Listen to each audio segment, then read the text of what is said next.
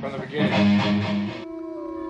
And I was shown that um, uh, that Lucifer would return, that the UN and the Vatican were going to be completely behind it, again, under false pretenses. He's going to show up and say, I'm here to save the day, right? Uh, and okay, fine, you know. Yeah, of course ahead, you can say it. whatever you want. But- I've always hated censorship. It's the internet.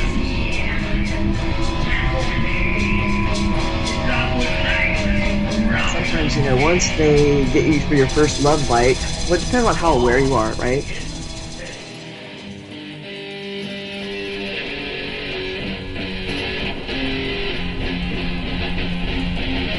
I forgot my bullets. I never had a gun. Here I am left standing. Am I the only one? For what I see, memories have guilted me. I'll never see the sun. Uh, first of all, as you know, the uh, the Anunnaki and the Draco are enemies. Second of all, underneath Baghdad was a stargate that was created by the Anunnaki so that they could transfer from the Jupiter to the Earth.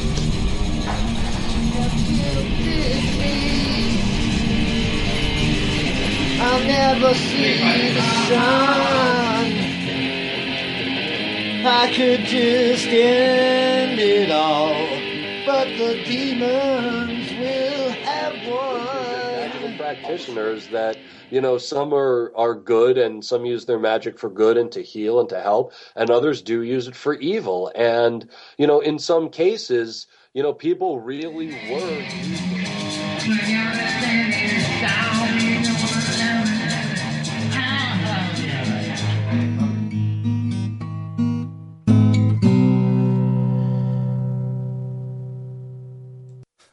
This is too much sometimes. From the broken ruins of Babylon, this is End of Days Radio. I am your host, Daniel, broadcasting to you all the way from that shimmering emerald city right here in the heart of that beautiful foresty Pacific Northwest. How are you guys? Oh my god. It's been a little while since I was last on. Let's see here. When was the last show? It was doop doop doop. June 29th. Yikes. It's been a while. It's been a while since I did a show. And then, and then, you remember that? You guys remember that song by Staind? How many of you guys remember Staind? Raise your hand. You, you late '90s, early 2000s kids out there, my generation, the cool generation, not like these little punks out there that they don't even know what Staind is. They don't even know what Limp Bizkit is. A Limp Bizkit this a Limp Bizkit this, a Limp Bizkit. How are they? However, they used to say that. Fred Durst, Korn. Come on, guys. Anyways, you know what?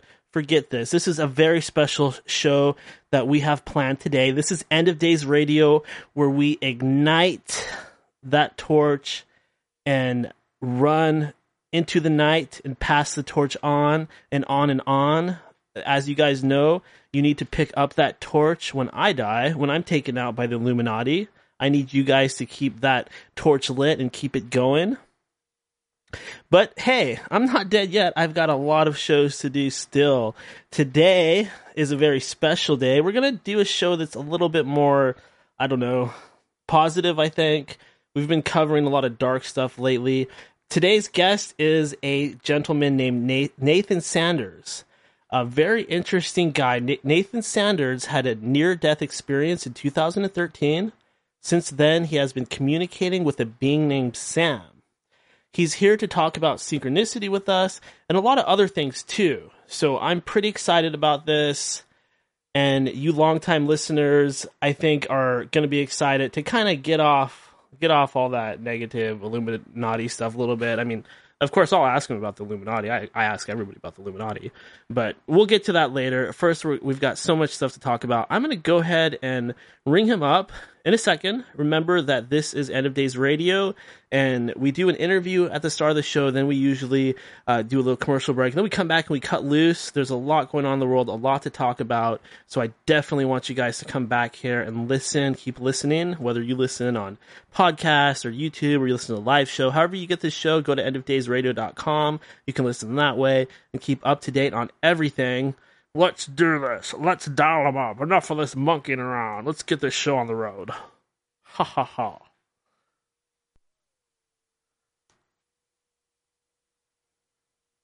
Mm-hmm.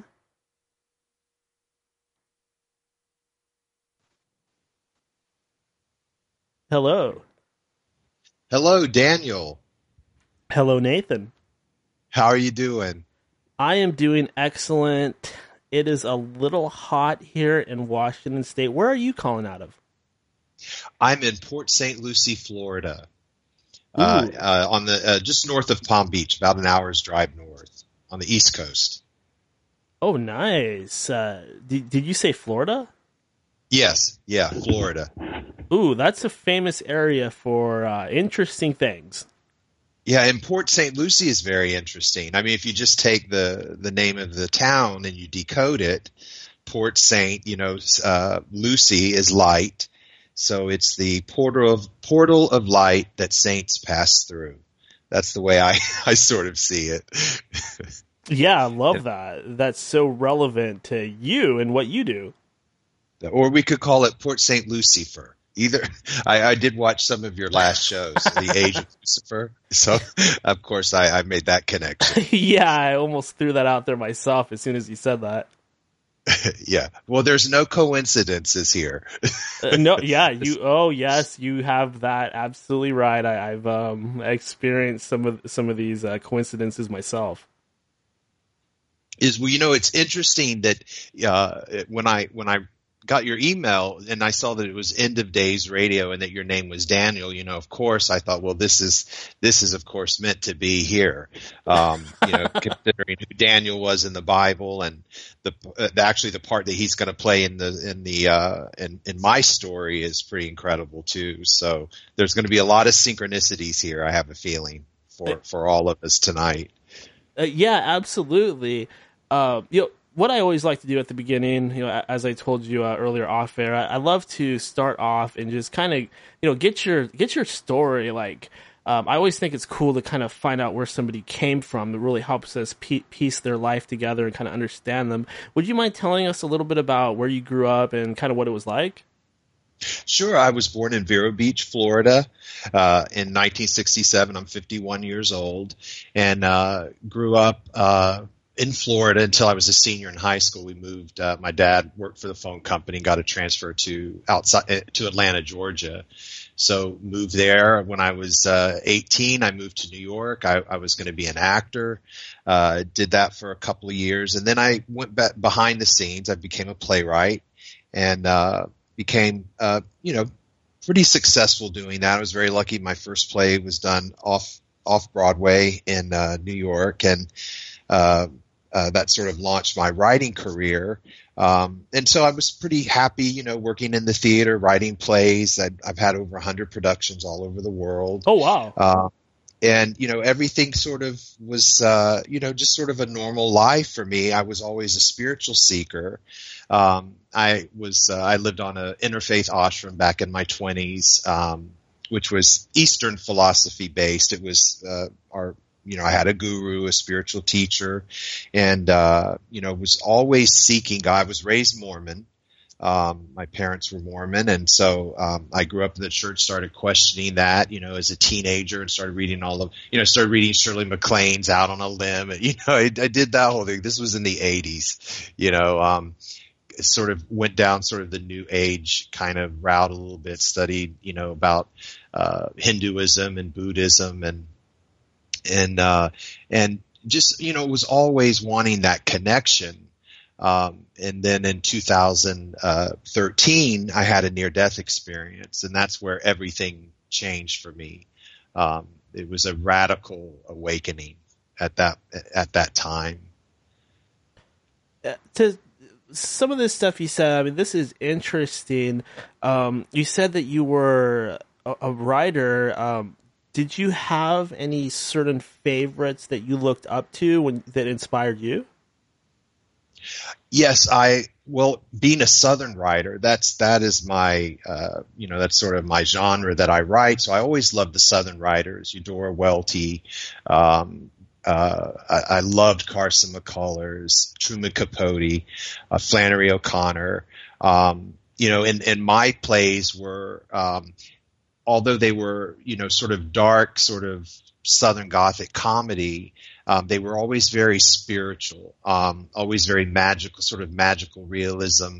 Um, and in fact, my most popular play um, has a resurrection scene in it. So I was there was always that that that uh, that interest for me, and even in my work, was the spiritual realm. You know, what hap- Why are we here? What happens after we die? Where are we going? What is this all about? Mm you know, I had never really questioned the reality itself until after the near death experience.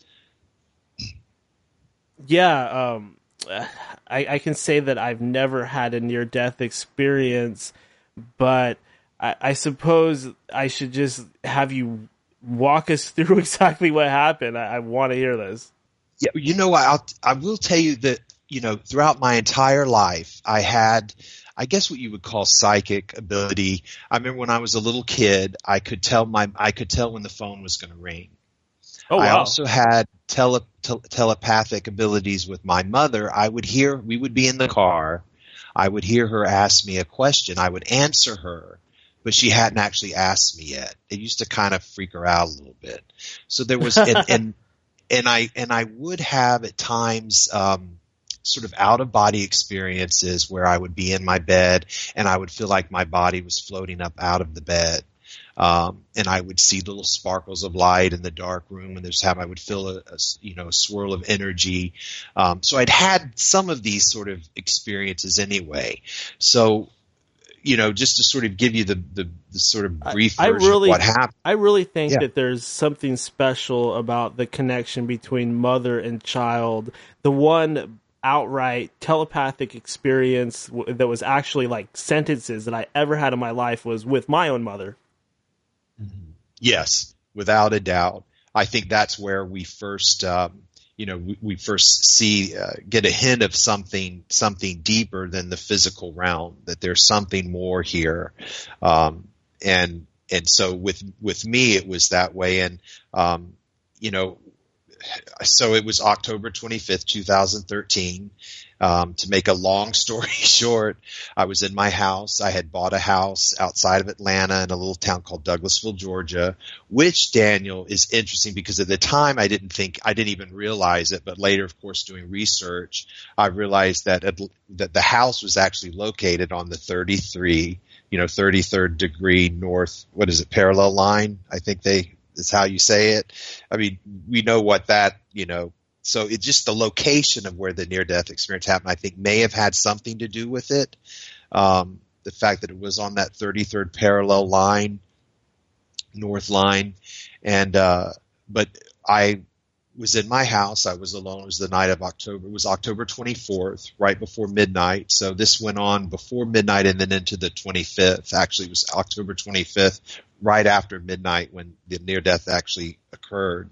And I'll tell you later how I found out the actual, that it was actually after midnight. That's pretty mind blowing too. Uh, cause I'd always wondered for these last four and a half years what, what actual date it was. And, uh, I went into a series of seizures in my house and my heart stopped beating. And when I, when I was, uh, when I was out of my body, I encountered a divine being he was male in his early 30s, and um, he told me several things. The one I wanted to share tonight with you is he said to me, "The world you think you're living in is not the world you're living in. You've been deceived." Ooh. Yeah. And of course, you know, I had never questioned reality in any way. Um, I thought this was what it was. You know, what it looks like is what it is. Um, And he said that suffering is an aberration. You were not created to suffer.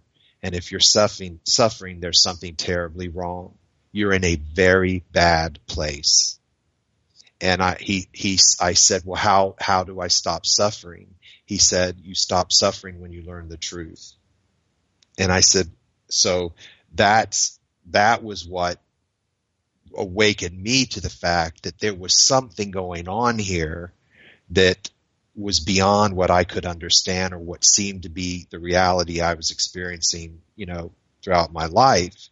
Um, the other thing that he communicated with me um, that I wanted to share was he said, I can communicate with you through music. Now, I've always been a musician. I play the piano, I compose songs. So music has always been a really big part of my life. And I had a piano at my house and several months leading up to the near death experience, I would have this experience where I would be playing in the living room and I would feel the presence of someone in the house with me usually I could feel them in the bedroom. I would be playing in the living room. And it got to where I would just say, you know, I don't know who you are, but I know you're here. I know you're in the room and you can come in here and listen to me play if you'd like. You don't have to stay in there. And then I would feel this presence come into the room where I was playing. There were times, Daniel, where it felt like this presence sat where I was sitting and would play through me. It was very intimate. So for six months leading up to this, I'd been having that experience with the music and with this being. So when I, when I saw his face during the near death experience, I immediately connected that's who that was. That this is, I'm seeing the face of the being that was in the house with me when I would play the piano. Um, I, it was not a face I recognized. I'd never seen the face before. However, I heard his voice and I recognized the voice. The voice seemed familiar to me. So he said to me, I could, when I realized I was coming back into my body, I'm going to make this sort of, there's a lot that went into this, but I want to go ahead and just get the main part out. He said, um, I can communicate with you through music. I can communicate with you through lyrics of songs, titles of songs, start playing the songs on the radio. You can communicate with me that way. So um, three days later, when I got home from the hospital, you know, I was starting to think, okay, this was a hallucination. My mind was, you know, I was reading about near death experiences. My mind was losing oxygen and, and, you know, it was a complete hallucination. So I, I just was in the living room and I thought, you know, I just started to pray out loud and I said, you know, I, I really need to know that you were real. I need to know that what I experienced was real what you said to me was real, what you showed me was real, and that, you know, that this, this was real.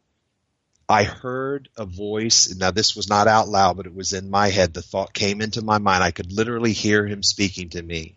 And he said, there's a song playing right now on your computer. So I had a few months before a friend said, Hey, do you know about Pandora music app? I said, no. So he, he helped me set it up. So I had been playing the Pandora music app and I just had it on random shuffle. You know, maybe I had 50 stations or something at that time. So I had my laptop open like I always did, had the music going in the background this one night. And I had been thinking about my mother. And this goes back to my mom again. When I was uh, 13, we were living in the Vero Beach Highlands and my mother was diagnosed with terminal cancer. She was diagnosed with lymphoma.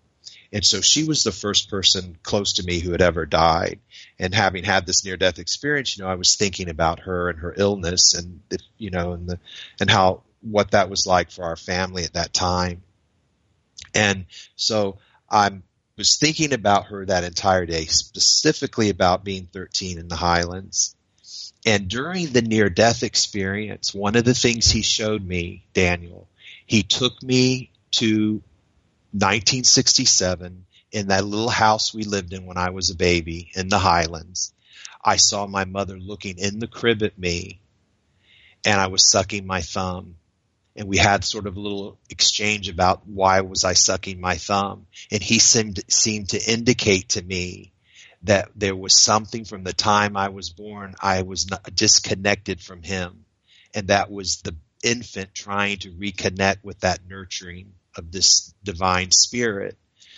Then the next thing he showed me was was me looking down at my mother the same way she was looking at me in the crib, but this time I was looking down at her at her funeral in the casket. So he compared those two memories for me. One memory I'd had no memory of, and then the last time that I saw her. So I was thinking about that, that he had shown me that, and that's one of the things I was asking, you know, is, was what you showed me real? So he says to me, there's a song playing right now on the Pandora Shuffle go over to your computer and read the lyrics and you'll have your answers to whether I'm real or not. So I went over and Daniel, there was a song playing. I had never heard this song before in my life. It was called Time of Your Song. It was by a, a Israeli artist, sort of a reggae song. His name is Matisyahu, I think is how you pronounce his name. Okay, yeah, and I'm familiar with the- him. Do you know him? Yeah. Okay, time of your song. I'm reading six lines down because it had, you know, on the Pandora on the computer, it had the lyrics printed. And it's the line, the sixth line down says, I, I see myself in the Highlands at age 13. And I'm talking to the present day me. And I lost it. I knew he was real. There was no way that was a coincidence. Here I'm talking, I'm thinking about being 13 in the Highlands, 1980, when my mom got cancer, and here it's in a song. And it was like the entire song was to me. And then I thought, okay, you're real. And then I'm, the next thing I said to him was, I said, okay, I'm, I'm a little embarrassed because I did not ask you your name when I was with you. You obviously know who I am, but I don't know who you are. And the next song randomly that started to play was Jim Croce's song, I Got a Name. And I thought, okay, you've got a name and you're going to tell me your name now. I knew the next song would be his name. I knew it.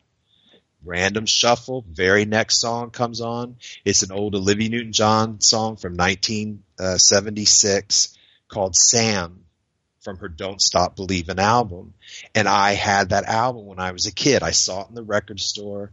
I begged my mother to buy it for me. I have no, I have no idea why I wanted that record so bad, but I did. And that was my favorite song on it. So I thought, okay, Sam, are you saying your name is Sam? So I go to, he says, go to Google and look up what the name means. So I go to my computer, I type in, you know, uh, Sam name meaning pops up. Sam is a Hebrew uh, baby name that means name of God. And that's when I knew that I was dealing with something incredibly profound. And that's how I began the, the communication and receiving the song messages. So at this point, I have received over 3,000 intelligent responses which I have documented, and it's all telepathic. I don't ask the question out loud. He communicates with me through the Pandora Music app, through the YouTube autoplay, through songs on the FM radio. I can walk into Walmart and a song will start playing over the, the loudspeakers that is the, the question, the answer to the question I'm asking. And what I started to notice very quickly was that he would play a song I would get in the say, okay, I remember the first time it happened, he played John Lennon's Imagine. And I get in the car, go to a store, and the first person I see when I walk in the store is a woman wearing a t-shirt that says, some may say I'm a dreamer. So I started to see connections between the physical reality. It's like he was sending me confirmations in the physical reality of what he was communicating to me in the music. That is very powerful, Nathan. It's mind blowing. Uh, You know, there It's- there's something about that that just really strikes a chord with me because I'm I'm always on here talking about Illuminati and evil aliens and Satan and stuff like that. But the truth is, there is some underlying thing. I mean, you could call it God that is just much more powerful than any of that stuff. Well, you know what? to quote Doreen Dotan, excuse me, I just drank. Oh, I have to tell you, I drink Sam's water. It's uh, from Walmart. You know, Sam's Choice Purified. and uh, since I've been drinking this water, I started in uh, uh, August 25th. I found it at Walmart, and I thought, well, Sam's Choice Purified, that must be a sign, you know, because I'm always looking for signs. And uh, I've lost 97 pounds in the last uh, 11 months since I've been drinking this water. So there's something to it. N- 97 pounds? Yeah, I Oh, was. good for I, you. I was quite over, overweight. I was, uh, yeah, I was a big guy, and uh, um, and so yeah, I've just lost 97 pounds. So I'm going through this transformation, you know, Daniel. That's not only spiritual and, and mental and, um, emotional, but it's also physical for me.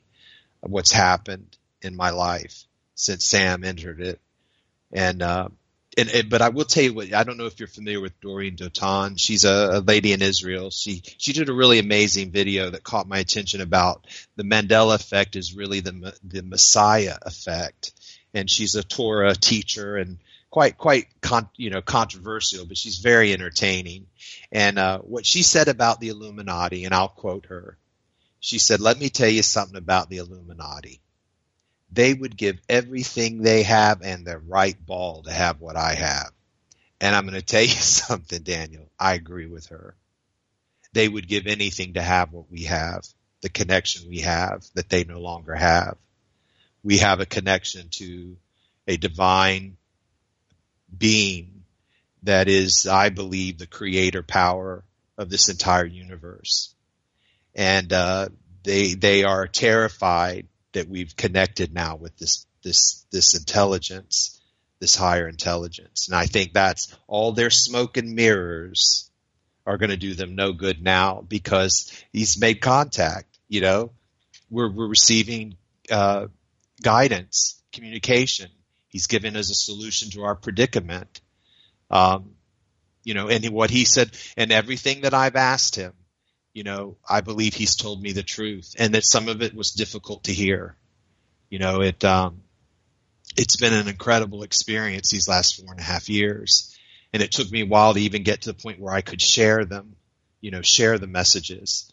Uh, but after, I guess it was late 2016, because that was 2013 uh, that the near death happened, and in uh, it, oh, one thing I wanted that kind of leads into this.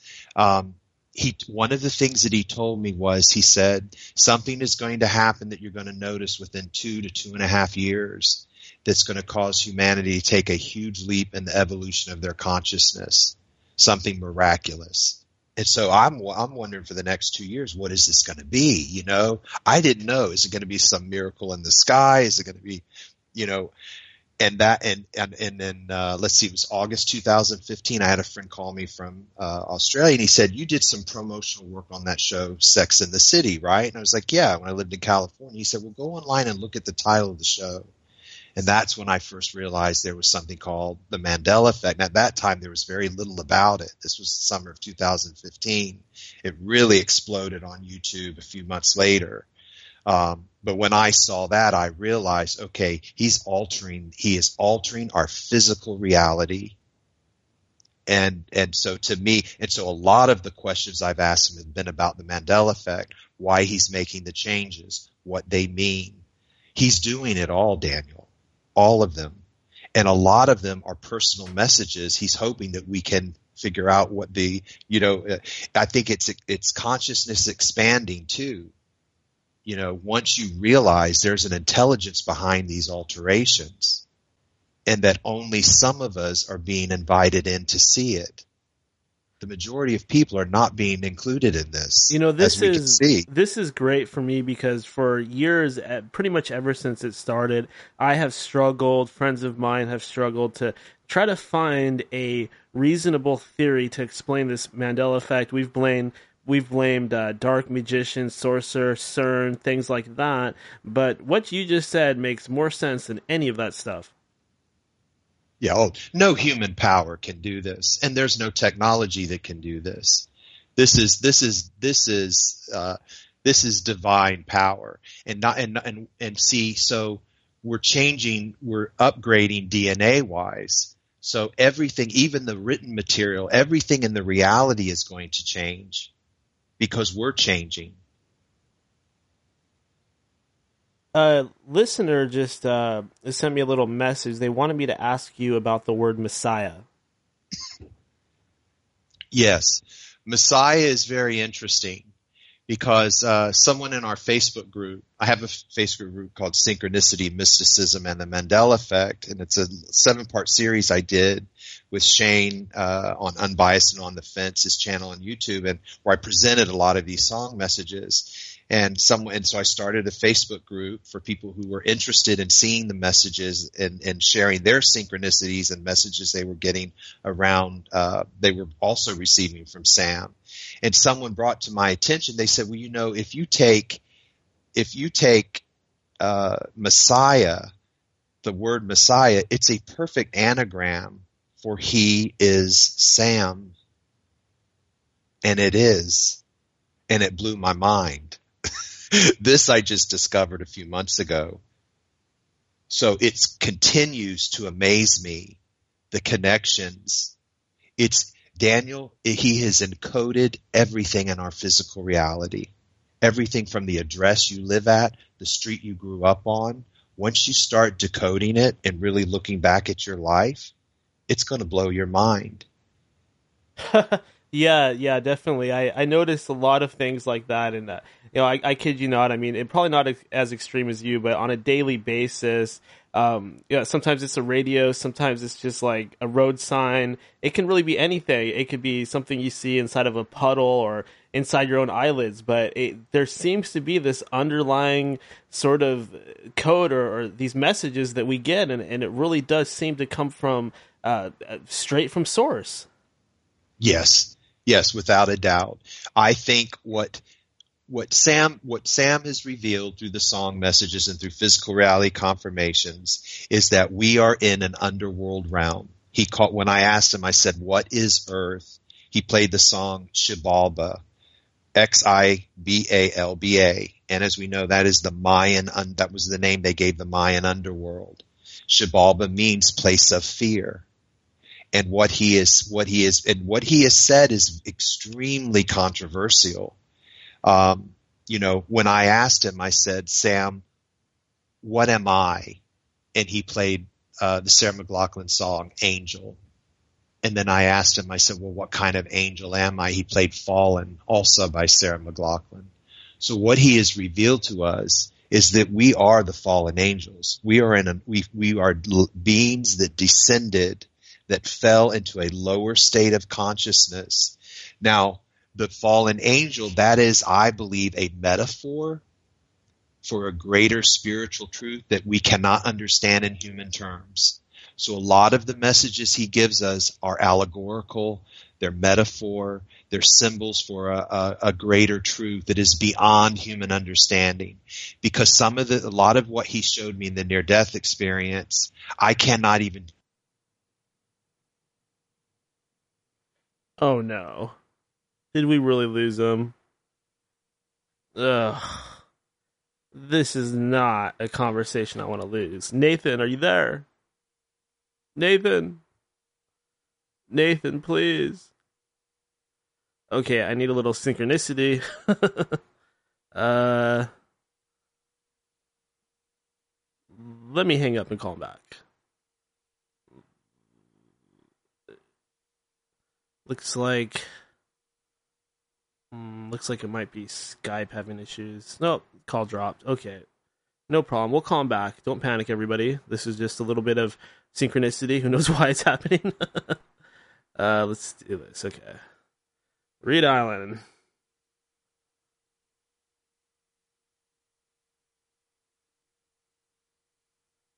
It's funny because this picture I have on Skype is from so many years ago. I should put an updated, older picture on some of my Skype and social media and stuff like that. Mm-hmm. Also, my eyebrows look da- darker back then. So is my hair. I wonder if my hair is like lightened up somehow over time, or my eyebrows have lightened up. They almost look black in my old pictures. I don't know how many of you out there have actually seen what I look like, but I have some very, very fuzzy eyebrows. They're very overpowering. Hello. You know what? Our internet just went out a little bit here. I think that's what happened. Oh, okay, Why- yeah, that that's stuff that just happens on the show quite often. Um, yeah, you could, maybe that was a little bit of synchronicity. Yeah, yeah. I, co- I don't know what part you lost me at, but it was probably something they didn't want you to hear.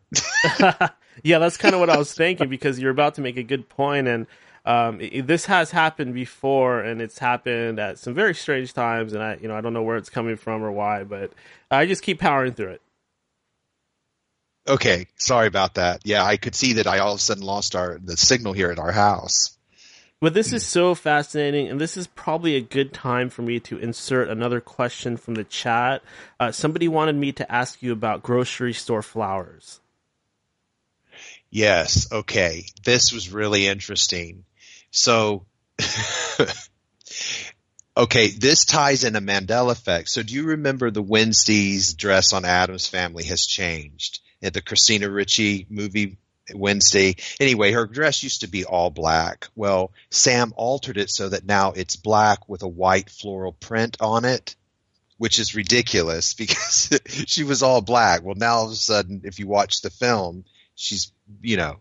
So I asked Sam, I said, you know, telepathically in my own mind, I said, why did you alter Wednesday's dress in Addams family so that it now is no longer solid black, but with a white floral pattern on it? and he played the Neil Diamond song "You Don't Bring Me Flowers Anymore." And what it made me think of was when I used to live on the ashram, I took care of one of the temples, and I always brought flowers every day to it. So I realized, okay, so then I said, all right, so you want flowers? I said, well, you know, I'm not a rich guy and they're kind of expensive. You know, what kind of flowers you want? I mean, I, and I'm thinking, you know, maybe he's going to say roses or something. And he played supermarket flowers by I guess it's Ed Sheeran. Um, so the next day, I, I, I'm I'm on my way home, and I thought, well, I'll go by the grocery store here, and I'll get some supermarket flowers, you know, for him. So I pick them out. I get in line, and right in uh, right in behind me comes a guy that I know um, from here in our community. I'm I'm involved in the recovery community. Um, uh, alcohol and drug addiction uh, recovery. And so I saw a friend that I know from that community and uh, whose name happens to be Sam.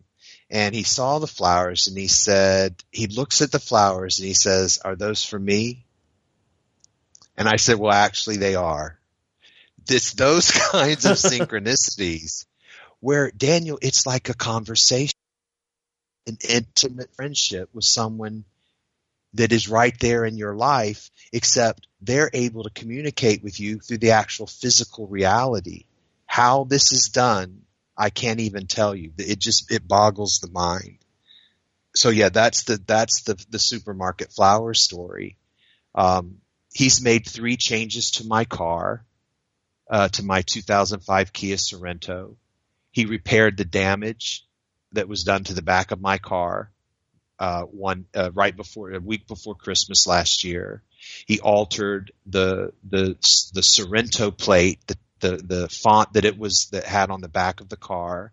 He changed the mats in the car, and he sent me. He has sent me song messages telling me he's going to do something, or that to to look for something, so that when I when I'm able to document it, I can show the message that came in, and then the physical reality thing that he does to support the change.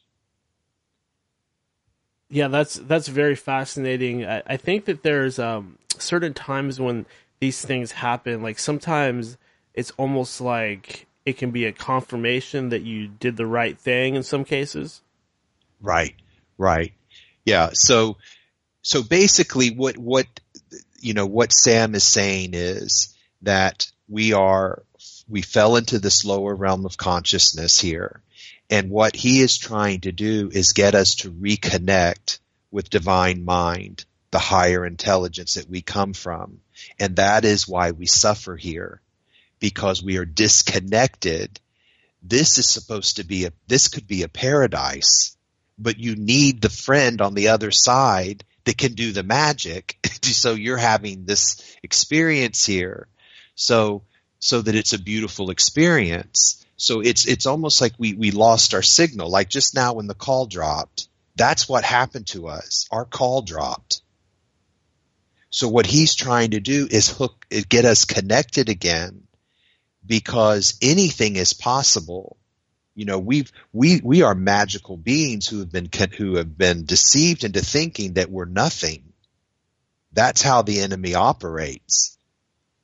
So, so it's a, it's, it's there, there is a solution and that's where the hope comes in. Um, it is a spiritual, uh, solution and, um, he's, he is going to, he is helping us understand what steps we need to take to ascend. And what Sam is saying is that the goal is ascension, which is basically entering heaven alive in your physical body. So I this is why our, our bodies are changing. We're getting, we're, you know, we have the alterations in the anatomy that's, that's going on. I think this is very possibly why Lucifer, aka Satan, is so pissed off because basically he knows with all his power and all his uh, ability to lie and deceive and and uh, trick us in many ways, he can't really do anything to stop this type of synchronicity from still coming through. No, and see, and once once we realize that we are absolutely swimming in a in in a sea of cosmic messages and synchronicity, that this is this is was his attempt to reach us. You know that that at some point we would he would be able to break through and be able and we would make the connection that it's like I asked him I said how how are you able to take these songs that were written by all these songwriters all these different songwriters and send these direct messages and he played the Barry Manilow song I write the songs and I said well how do you write the songs he played the song Ghost Writing so what he's saying is he is our creativity. That is a divine expression. And all of this is us trying to reconnect with the being the the the the the inner the the the, the, the source we come from to to reunite us. So we're basically trying to to create our our way back home and that fits perfectly in with the idea of these from from Gnosticism, these archons that are kind of here to parasite off of us and steal that creative energy. They're they're really trying to use that God spark or, or whatever naturally created creativity is inside of us. They're they're stealing it or they're using it against us. Yes, and he what Sam you he calls it a parasite. He's given oh, me a name for it. I asked him, I said, does the predatory consciousness, he called it the monster. I said, does it have a name? And he played Bad Bad Leroy Brown by Jim Croce. so I look up what Leroy and Brown means. Well, if you decode those two names, Leroy is king, Brown is the earth. Oh shit! Oh, it's king of the earth. The six See, six so, six, the material. So a lot of what we do is decode the song messages and then we get the greater understanding of what he's trying to say. So he's saying that that is the predatory conscious. It is a parasite and it needs a host. Without us, Daniel, it does not exist. There is no evil in this world. Everything evil in this world that is, it, that happens is committed, is, is done by, through two human hands it has to have a host. So what he is trying to do is eradicate the infection from the human mind.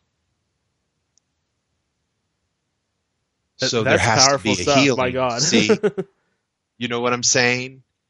Yeah, and that's I think that's something that a lot of us out here are struggling with. I think a lot of us kind of perceive that we are broken and we are lost but we don't really know how to heal ourselves. And we try so many different ways, but none of them really seem to hit the spot. Right. Well, what he's what he has basically done when I asked him, I said, "How do we? What is the solution to our predicament?" He played "Follow the Yellow Brick Road." I said, "What is the yellow brick road we're to follow?" So he uses a lot of Oz, Wizard of Oz, and uh, Judy Garland song. I mean, there's a whole thing around that. Just that would take us a whole show on that. Um, but he, when I asked him, I said, well, what is the yellow brick road we are to follow? He played the song Steps. So he began to reveal to me that the, the, the ladder of divine ascent are the, tw- are the 12 steps of Alcoholics Anonymous. The, the 12 steps that all these fellowships use to treat addiction can, can remove the parasite. It can be used as a general program of recovery that you take these 12 steps. And what he's gone so far as to tell me that what he wants us to do is to replace the Ten Commandments with the 12 steps. Because I asked him, I said, what are you saying you want me, you want us to do? Are you wanting us to replace the, the Ten Commandments with the 12 steps? He played the New Pornographer song, The Laws Have Changed and New Rules. Because what he's saying is that's how we, that's how we eradicate the parasite and ascend into a higher realm of consciousness. So what he's saying is there are, there was 3D, where we are now is 4D, which he calls rehab. It's earth rehab. It continues for the next six years. The seven year tribulation is between the 2017 eclipse in August and the April 8th eclipse in 2024. That's the seven year tribulation. It's a tribulation for the enemy and the predator, but it's a golden years for us. Uh, that's interesting to me because I have had a feeling for a long time. I'm not sure exactly when it started, but I do think that we are definitely around the time of the tribulation. It, it definitely seems to fit together that way. Well, when I asked him when did the tribulation begin, he played the song Eclipse. These are these messages, Daniel, are so specific. They leave no doubt in the mind. And when I asked him, I said, well, what, um, I, I said, is the fact that we're able to receive this communication from you what happens in 4D, the rehab realm? And he indicated yes. I said, okay, so we're able to communicate with you. You can communicate, and, and it's not just me. It's people all over the world are getting this, are, are getting messages from the songs and the physical reality signs and synchronicities from Sam. It's not just me. He's sending people his name. It's, it's, an, it's, it's absolutely incredible what we're witnessing and what people are sharing now that there is something in the, in the name itself. Because see, in the Bible, in Revelation, it talks about he would give us his new name. It says that. So what he's saying is that's the new name. It's Sam. And the other thing that he's revealed, which is mind blowing, this is where you come in. I asked him, I said, because you know, the, Jesus we know is, is a, um, you know, there's been, you know, all this talk about is it, what was his real name? Yeshua, uh, Jesus, you know, and I asked him, I said, what was the, what was the Christ, the anointed one's real name? And he played the song Daniel by Elton John. Daniel means God is my judge. So what he is saying is that someone, that this Daniel is actually Michael the archangel, and that is who is coming. Oh, yeah, that's wow. Yeah, it's mind blowing that we've been given the wrong name. You know, what's coming together, you know, based on what you're saying for me, is that we are all healing, and this deception that's out there, it really does pull the wool over our eyes, and really what it's doing is it's slowing down our healing. Yes. Yeah. I asked him, were there aliens? I heard you talk about that on your last show, and I thought it was really interesting that you were talking about that. And I've asked him, I asked him, I said, are there is, intelligent life on other planets in what we've been told is outer space? I'm very careful about how I word the questions. And he sent this Rita Coolidge song, We're All Alone. But what he's saying is there's nothing out there. It's all here it's inner space. Yeah, you know, I, I, would have to agree with that, and I, I, you know, I got kind of got into the flat Earth thing, and I, I really just don't know about aliens and space and all that stuff anymore. As crazy as that sounds, I, I've seen some pretty good evidence to suggest to me that a lot of that stuff is indeed a deception. Well, he, Sam is as human looking as we are.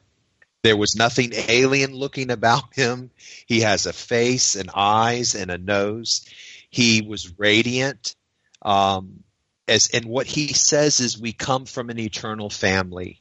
And this is really interesting because what he says is in the third dimension, where our understanding of the Godhead was a Trinity, because that's three, the third dimension. But in the fourth dimension, it's the understanding and awareness of a quaternity. There are four beings, including the mother.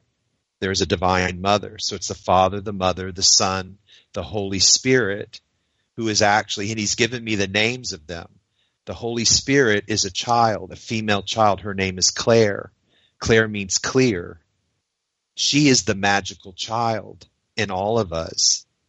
And that's why the Bible says you can't sin against this, this, the Holy Spirit.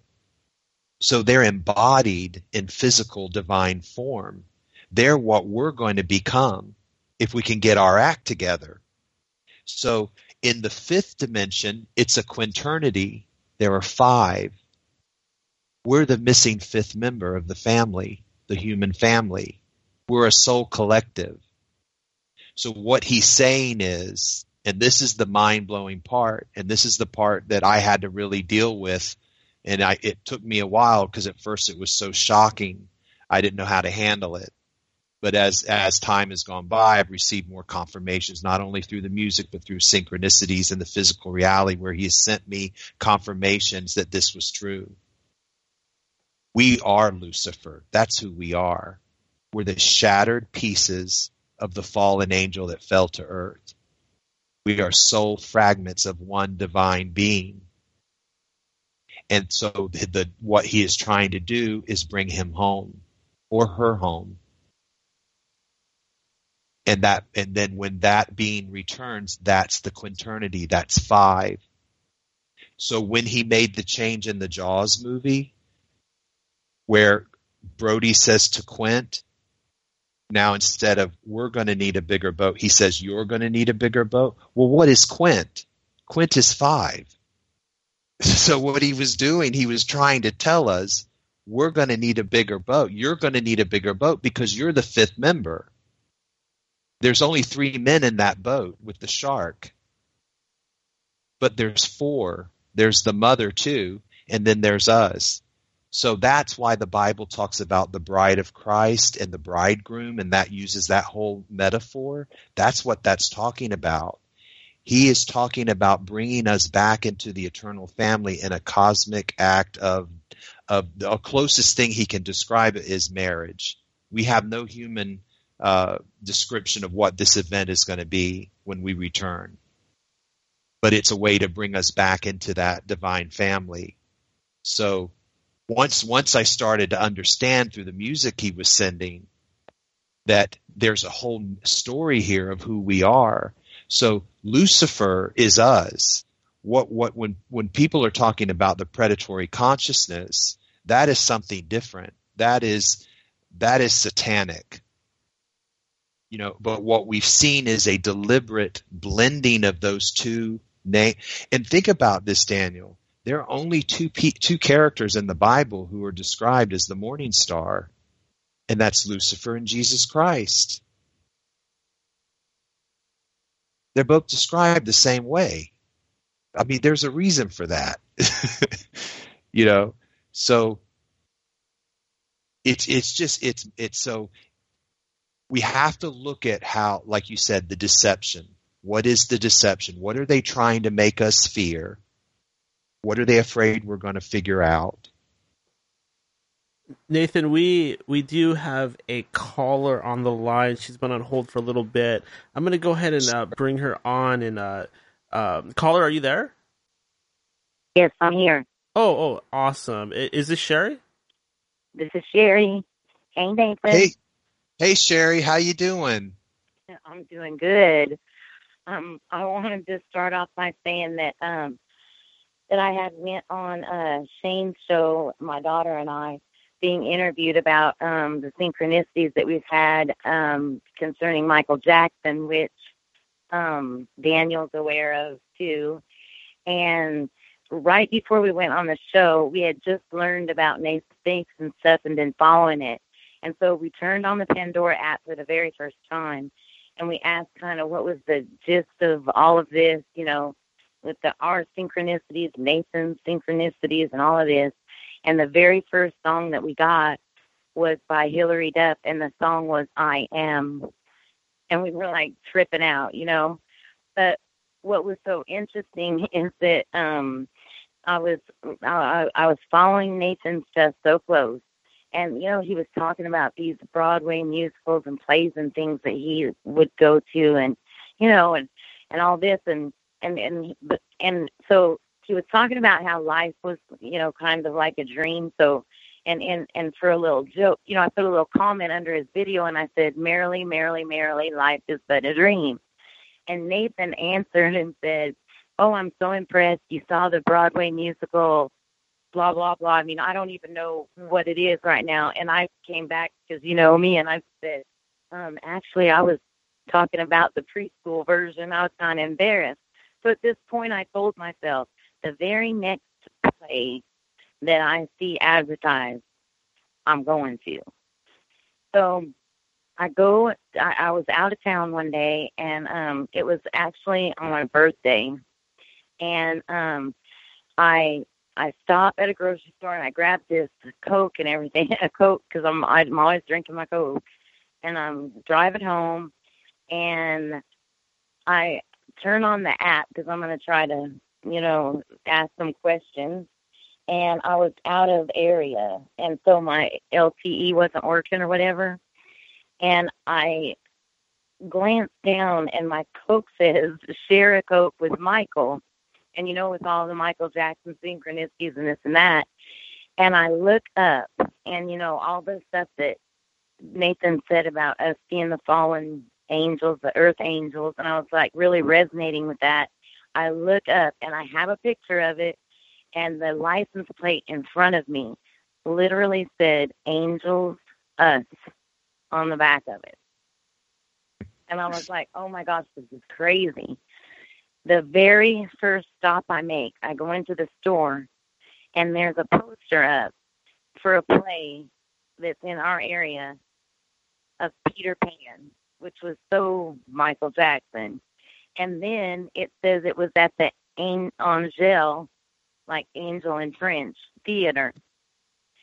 and then it was talking all about how um the man had wrote the play to raise money for, you know, every time the play is, you know is played that some of the proceeds benefit the children's hospital in London. And I know that um Daniel knows that I was led to meditate for the children that like were satanically and ritually abused.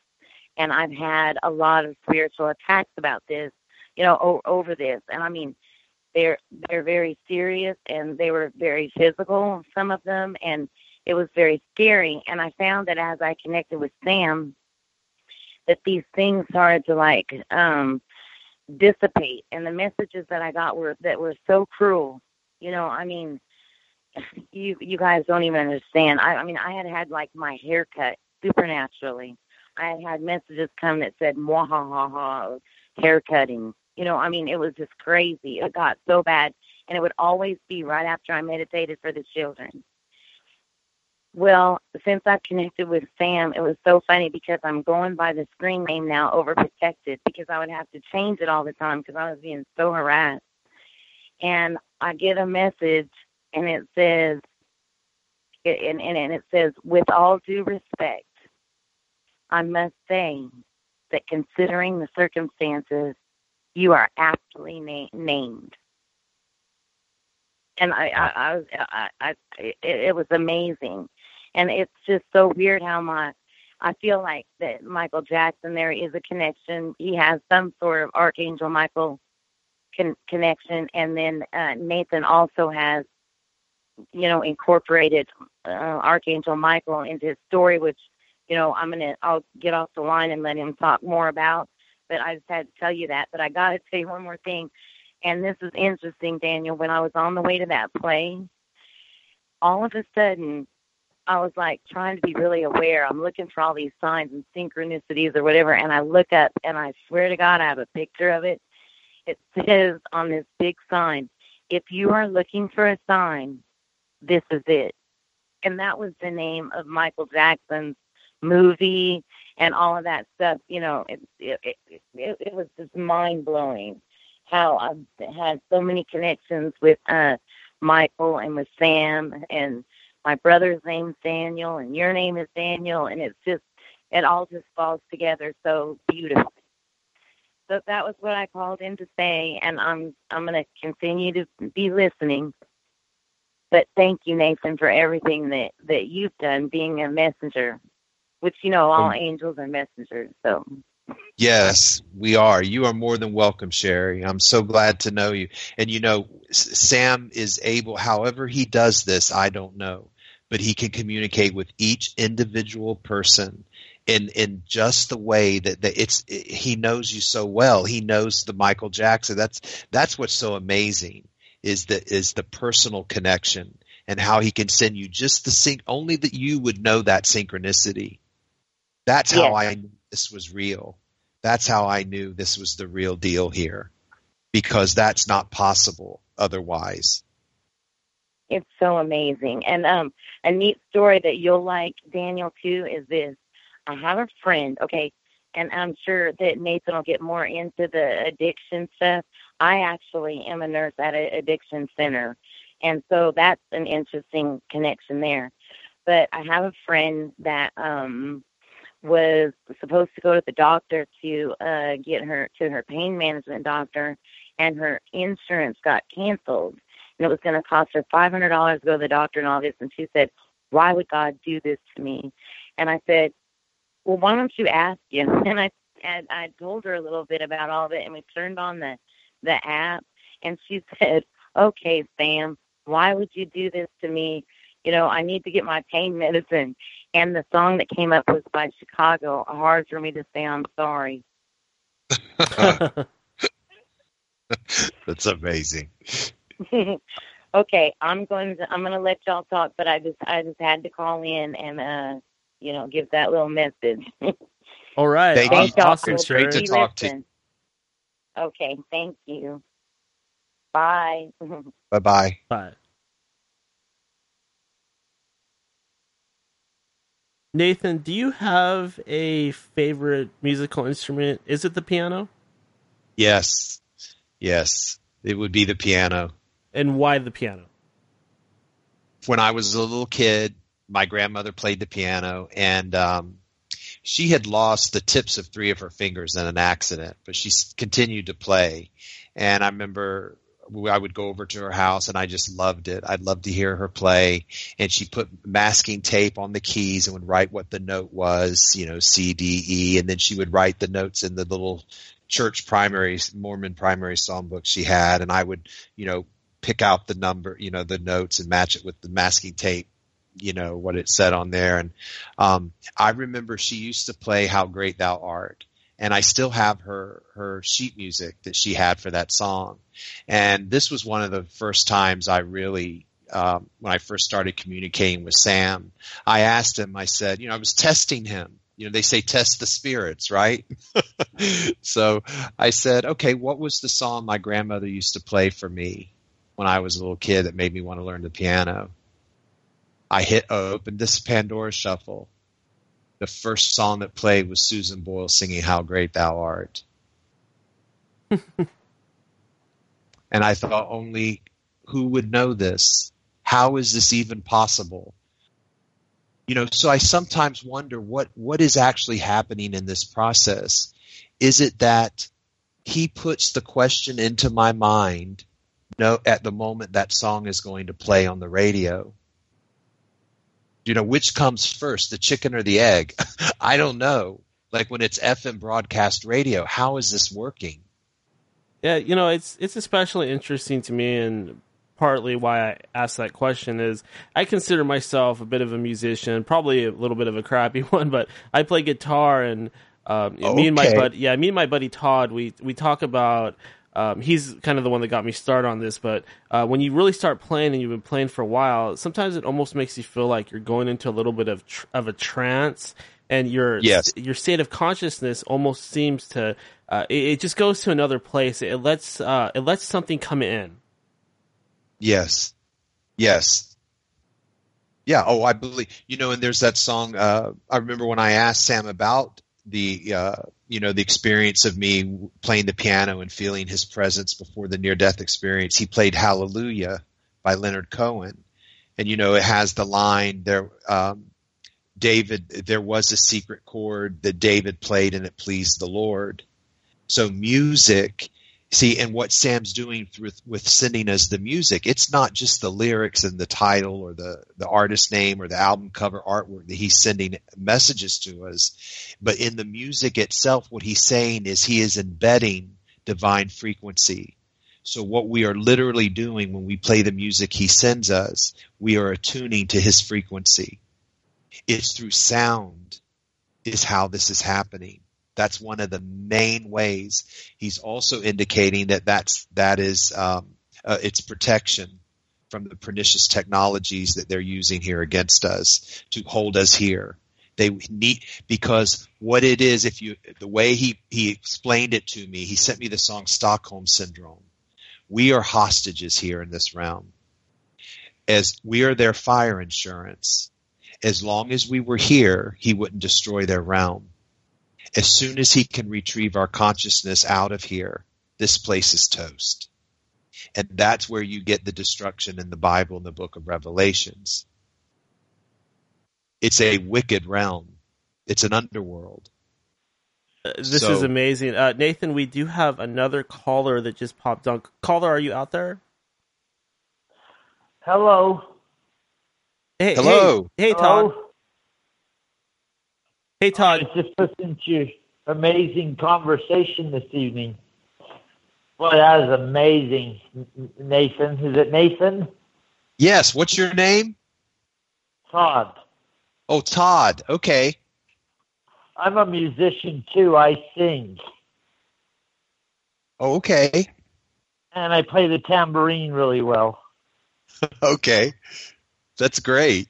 We could have a band Yeah, we- then, Daniel. Yeah, when you were talking, I was thinking, when you were uh, telling your thing, I was thinking about um, uh, uh, the Beatles, um, John Lennon. Um, uh, um, uh, uh, what's that one line? Uh, Imagine. imagine all the people Yeah. living for today. Oh, you may say I'm a dreamer, but I'm not the only one. You got me thinking, Nathan. Well, you know, Todd, when I asked Sam, because what he says is there's a new world coming. That was his message. Yeah. main message of hope is there is a new world coming for us. Um, and he calls it Victory Rose. He revealed that to me in the name of a, in the artist name of a song, a series of songs he sent. Victory Rose. Right. Are you, Daniel, are you familiar, familiar with the Icelandic group Sigur Rós? Um, that sounds very familiar. I believe I Okay. probably am. That's what Sigur Rós is in Icelandic. It means uh, victory rose. That's how he revealed what the name of the new world is. And when I asked him, how would you describe the new world? He played Imagine, Todd. That was a song Yeah, he and, and you know the line that made me call in? It's, I hope someday you'll join us and the world will live as one. Yes. And that's exactly what's going to happen. Without a doubt. We've this is the thing, Daniel. There's great hope because we've already won. They already lost. They, Yeah. there- there's it's it's over for them now. Yeah. It- it- I mean, there's great cause for celebration. So, um, you know, when I asked Sam, I said, "Where does Babylon stand right now?" Because that's the that's the phrase I use to to when I want to ask him about our our the Besides the system. system. Yeah, the system. And he played Last Days of Rome. I like that. It's all over. The Last the Days of Rome. Who's that by? Uh, it was a uh, from a film uh, film score. Uh, I think from a film. He sends me a lot of film soundtrack album songs. Who, Uh, what's that? what- How's that song go? The Last Days of Rome. It was it, just an instrumental. Um, but he he'll send me like for instance when I said what do you need us to create, he played the song Empire of Angels. And what he's saying, Daniel, and this is this is what's so mind boggling. What he's saying he is going to do, he is going to give us a winning lottery ticket to finance and fund what we need to do here. wow. He, that is going to be the miracle he's going to create. I'll take it. and so so what I've done is Ah. I've I've I've he sent when I asked him I asked him specific time periods when this would happen. He's given us a date. He's given us dates, um, a whole series of song messages about September, specific dates in September. Um, so I'm what I'm to do is to document these, which I have done in the Facebook group and in the video series uh, uh, that I've been doing on my channel and with Shane, so that if that ticket comes through, he's told me where to buy the ticket. He's told me the name of the person that was going to sell me the ticket. So we have documentation. Because I said to him, I said, there is no way that people are going to believe what I'm saying. And he said it's he played the song it's going to take a miracle. And i said well what's the miracle? And he played the winner is. And that's what got me to start asking questions about what he meant by winning. He started playing it's all it's Do you all remember? Do you remember? Hey Nathan, yeah do you remember a band called Hot Chocolate from the oh i 70s? sure i sure do Do you remember that song? I believe in miracles. Yes. Where you from? You Yeah. sexy thing. Sexy yes sam has yeah. played that one sam has played that one on the radio for me i have i have doc, when another- i'm in when i'm in my car have i another document song. They have another song called "Everyone's a Winner." Have you ever heard that?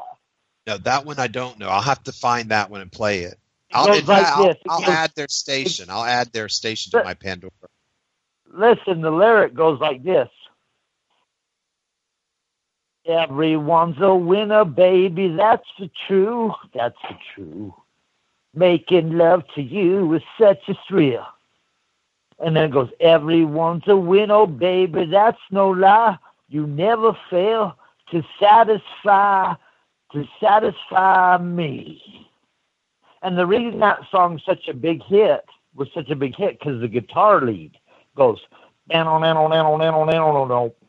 1974, it was like number two on the Billboard hot, hot, top songs, hot You chocolate. know, I'm going to have to add a, a station for hot chocolate on the. Oh, you got to look that up. You got to look that Yeah. one up. I will definitely add a station to see if Sam starts playing their songs for uh, as It, it applies directly to what you're saying. Yeah. Everyone's a winner. yeah, The band was telling you long ago. this is the thing, Todd and Daniel. We are in a spiritual war. Make no, there's there's no way around it. Agreed. This is a Agreed. fierce battle. But you cannot win a war without a war chest. We have nothing to fight. You have to fight on their terms. So without any kind of financial means for us to organize and to come together and to spread You know how the we message. fight, Daniel? You know how we fight, Nathan? We How? fight with music. We sing. Yes. Exactly. You don't need money to sing. right. So what we're You, going you don't need money to the sing. the music part is huge because when I asked Sam, "What is your intent?" because he kept sending me messages about RVs, RV, uh, you know, recreational vehicles and motorhomes, and and so I said, "What is the purpose of the RVs?" And he played "Brother Loves Traveling Salvation Show." We're going to take it on the road. So Yeah. we're going to give this message. We're going to get this message out to people so that they know that they can communicate right now with higher intelligence just through the music Oh, on I their car that. radio, through through their phone on the Pandora app or Spotify or go to YouTube and just, you know, hit a random shuffle and see what song starts playing. The, like a the, rock and roll army. Yeah, exactly. That it's going to be through music. It's going to be through music and um, the the creative arts. We are going to really um, make a difference here, but we need help. Oh, and this is uh, Daniel. Are you familiar with the the Last Supper uh, alterations that have happened in the painting, Da Vinci's painting? Um, not specifically. They started happening so quick; it was becoming a little bit hard to keep up on them. But I am very familiar with that painting. Okay, this one is one I asked Sam specifically about. There's been a, several changes he's made to it. The most recent one was all of a sudden now there's bread scattered all over the table. It looks like it has literally rained bread. All right, and I've been following it. So this was a this just happened a few weeks ago. And I had asked, so I asked Sam. I said um, beforehand. I said, "What?" Uh, I'd asked him about what the reason for the lottery would be. He played Panis Angelicus, which means bread of angels. Well, we know bread is slang for money. All right. So there's so when I asked him, I said, please send me a physical reality confirmation or, or sign that what you are saying is the lottery is the bread of the angels. That is the abundance that you're sending to us, like raining manna down from heaven. What he's doing is he's he's doing a lot of Old Testament and Bible things, but in a modern twist. You see what I mean? Yeah. It's like totally. So, so when he when I a friend of mine, as soon as I ask the question, about an hour later, I get a notification. Our friend in one of the other Mandela Effect group said, "Okay, now the Last Supper's changed. There's bread all over the table now." So then I went back to Sam and I said, "Did you put? Did you add the bread on the table as a confirmation to us that you are sending abundance our way? You are going to give bread to angels." and he played the exact song again, Panis Angelicus, on my, but by a different uh, recording on my Pandora Shuffle. So to me, that was a definite um, confirmation that his intention is to give us this help. We we have to have divine intervention, and that's what he said, Daniel, in the uh, in the near death experience. He said this is a divine rescue mission.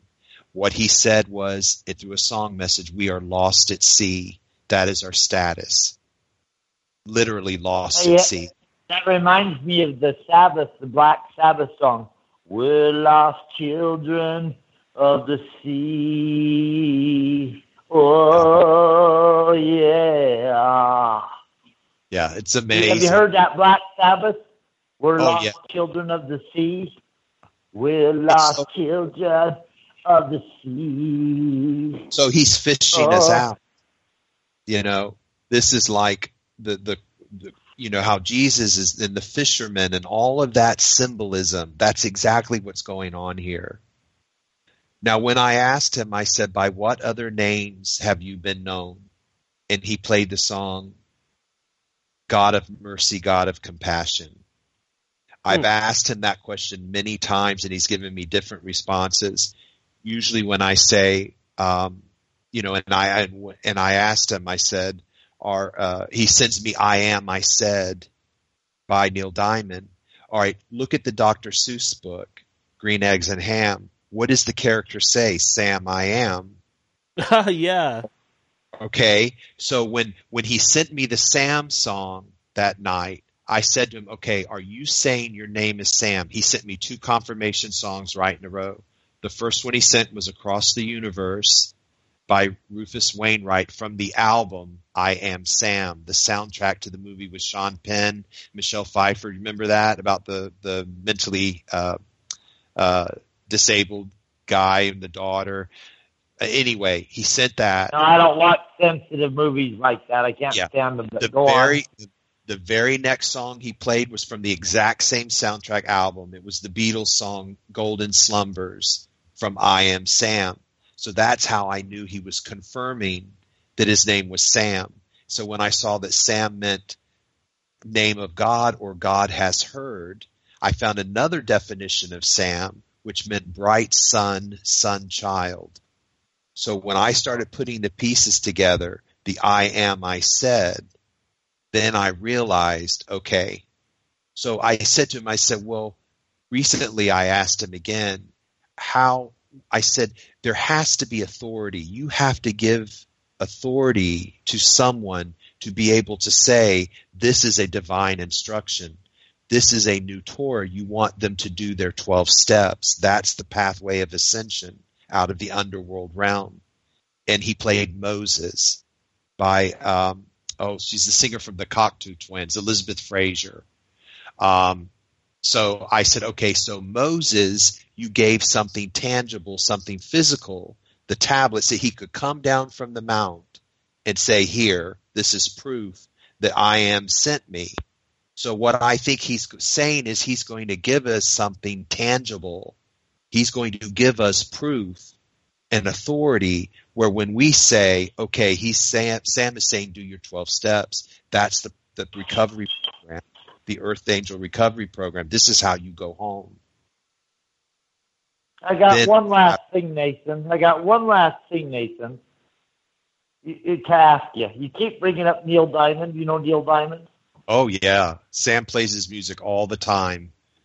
He does that one song, "Rock Me Gently, Rock Me Slowly, Take It Easy, Don't You Know that I have never been loved like this before." You know yeah. that one? Ooh, yeah, ain't it good? Ain't it right? Rock me gently, rock me slowly, take it easy. You know what he's saying there? He's saying, "Take it easy, man. This is heavy."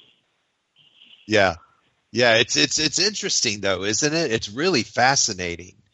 Um, oh yeah. He he he sent us messages about the uh, the Ark of the Covenant. Those I've just presented. I'll be pre- uh, presenting them on Shane's show on Monday on Unbiased on the Fence. We're going to do a Sam update called Raiders of the Lost Ark.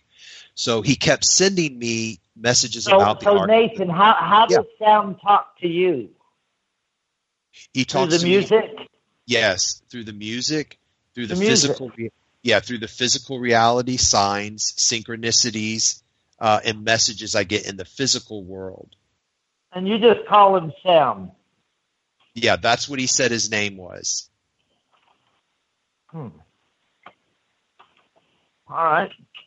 Well, I, I enjoyed the conversation tonight. It's really good. I too. I'm uh, so glad you called. Yes, please uh, carry on, and uh, I'm, I'm, we're out here listening. We love this interview. Oh well, thank you. Thank you. You have a good evening. Okay, you too, Todd. All right. Good night, Nathan. Daniel. Good night. Good night, Todd. Thank you for calling. We got a concert, Daniel. That was great. yeah, as soon as I mentioned the word guitar, of course, my buddy Todd calls in. He's a really big fan of music, so um, it, you know he can just go on and on. He just he's a, a, guy that's older than me, and he's been around a lot longer, and he's really uh, grown up with some of those great bands back in the seventies, eighties, et cetera, et cetera. You know if you think about it, Daniel, what more brilliant way to communicate if you're a higher intelligence to to these descended beings who are suffering that other than through the music. I mean, it's such an ingenious thing to do. And you know, these and, people that are out there that are um, you know, let's call them Illuminati or the Cabal or just evil people or whatever you want to call them. I mean, they're out there doing satanic rituals and molesting and hurting children and stuff like that. With these acts they're committing, they're never going to heal themselves. They're just making that spiritual scarring 10 times worse, and it's going to take them a 100 times longer to heal from it every time they do something like that. Right. And see, and what's, what's interesting about the 12 steps are that is a redemption program, right? Because are you familiar with them at all? What uh, they are? Yeah, kind of. I know that. Um, um, I'm more familiar with the twelve or the steps of uh, like recovering from somebody dying. There's certain steps in, in grief, and I know that there's also okay. steps in uh, yeah. addiction recovery too. So yeah. I'd love for you to kind of Basic, explain some of that. Yeah, yeah. Basically, it's uh, the first step is, and I, and what what Sam has done is he's instructed me to rewrite the steps that were originally published in the 1939 book Alcoholics Anonymous as a general spiritual recovery program with addiction not being the base, the model for the program. So in AA, where the first step is we admitted we were powerless over alcohol, that our lives had become unmanageable. What Sam has instructed me to rewrite it as is we admitted we were powerless over our affliction and that our pain had become unmanageable. Came to believe that a power greater than ourselves could end our suffering. Made a decision to turn our will and our lives over to Sam as we understood him so see, you can have your own concept of Sam. That's why Sam says if you want to think of Sam as a female, if you're not comfortable with a male intelligence or, or deity or being, that's fine. You know, I asked him one time, I said, you know, are, I said, I saw you as male, you know, are you, you know, and he, and I said, are you male? He played This Guy's in Love with You by Burt Bacharach. So then I asked a follow up question. I said, well, what about people who don't have a patriarchal issue, you know, and they don't want a male god and they're more comfortable with, you know, uh, they're just not comfortable with that. He played the Dionne Warwick version of that exact same song, but the title is This Girl's in Love with You. So he's, so Sam is a gender neutral name. I know as many Samanthas as I do, you know, you know what I'm saying? So whatever concept the person has that can be Sam, you know, whatever it doesn't, you know, it can be whatever they, they want. So so what he's saying is that these steps, because when you get into the steps, you, you get to the point where you have to take a, a, a fearless moral inventory of yourself. You have to write who you are. There comes a point where you um, you you make amends to those you've harmed. So what he's wanting us to do is fix what we did while we were here, so we can ascend. We can't take that baggage with us. So so this is the beauty of what Sam is because he's offering a solution. He's giving us instruction. And anyone can do it. You know, the addictions have to be dealt with, but but this is a program because when I asked him, I said, "Well, what what word do you want me to use instead of alcohol?" And I kept getting messages like Ace of Base, I saw the sign. And I thought, okay, you're going to show me, you're going to give me a sign. I'm on my way to Walmart one, one day and he's playing Ace of Base. I saw the sign. I'm talking to him in the car on the radio and I'm like, okay, what, what word? And I'd thought of a couple of words, you know, I thought of, um, difficulty and I thought of, and, and the word affliction came into my mind. I get to Walmart. I go to check out my items. This guy comes in right behind me in line. I turn around. He's got a t-shirt on. What's on his t-shirt in big, huge letters? Affliction. I get in the car. I said to Sam, okay, affliction. Is that what you want me to use? I turn on the radio and what's it playing? Uh, you got it by Roy Orbison. okay. So that's how he communicates with me. That's how I know I knew that affliction. So what the affliction is, is the spiritual malady. It is that we are in a fallen realm of consciousness and we are disconnected from, from the divine mind. And that's why we suffer. You know, what's so, so interesting about that is it's almost like these messages, they're specifically coded for your brain, your consciousness to understand and communicate. Yes, in each person, he Sam will communicate with you in the exact same manner as intimately but completely different. So he will communicate with you in a completely different way knowing who you are. So it's tailored to each person. It's absolutely mind blowing. I don't know how he does it. And what we're seeing is the synchronicities now among us and just in our Facebook group. When we share what we're experiencing, it's it's incredible. It's absolutely mind blowing. You know, so I was gonna oh I was gonna tell you about the Raiders of the Lost Ark. So I asked him, I said, why are we seeing all of this Ark of the Covenant uh, uh, imagery and, and, and symbols and this kind of thing. Every time I turned around, it was, some, was someone sending me an article about it, or it'd be on you know on the on YouTube. The video would pop up or whatever, and he played the song for you, and I said to him, I said, okay, are you saying you're going to give the, and he calls us earth angels. I see because he used the song earth angel from the, uh, that old song from the 50s, 60s. Uh, and I said, Are you planning on giving the Earth Angels the Ark of the Covenant? He played Raiders of the Lost Ark soundtrack album. So then I asked him a series of questions about that. I said, What is in the Ark? What is in that Ark?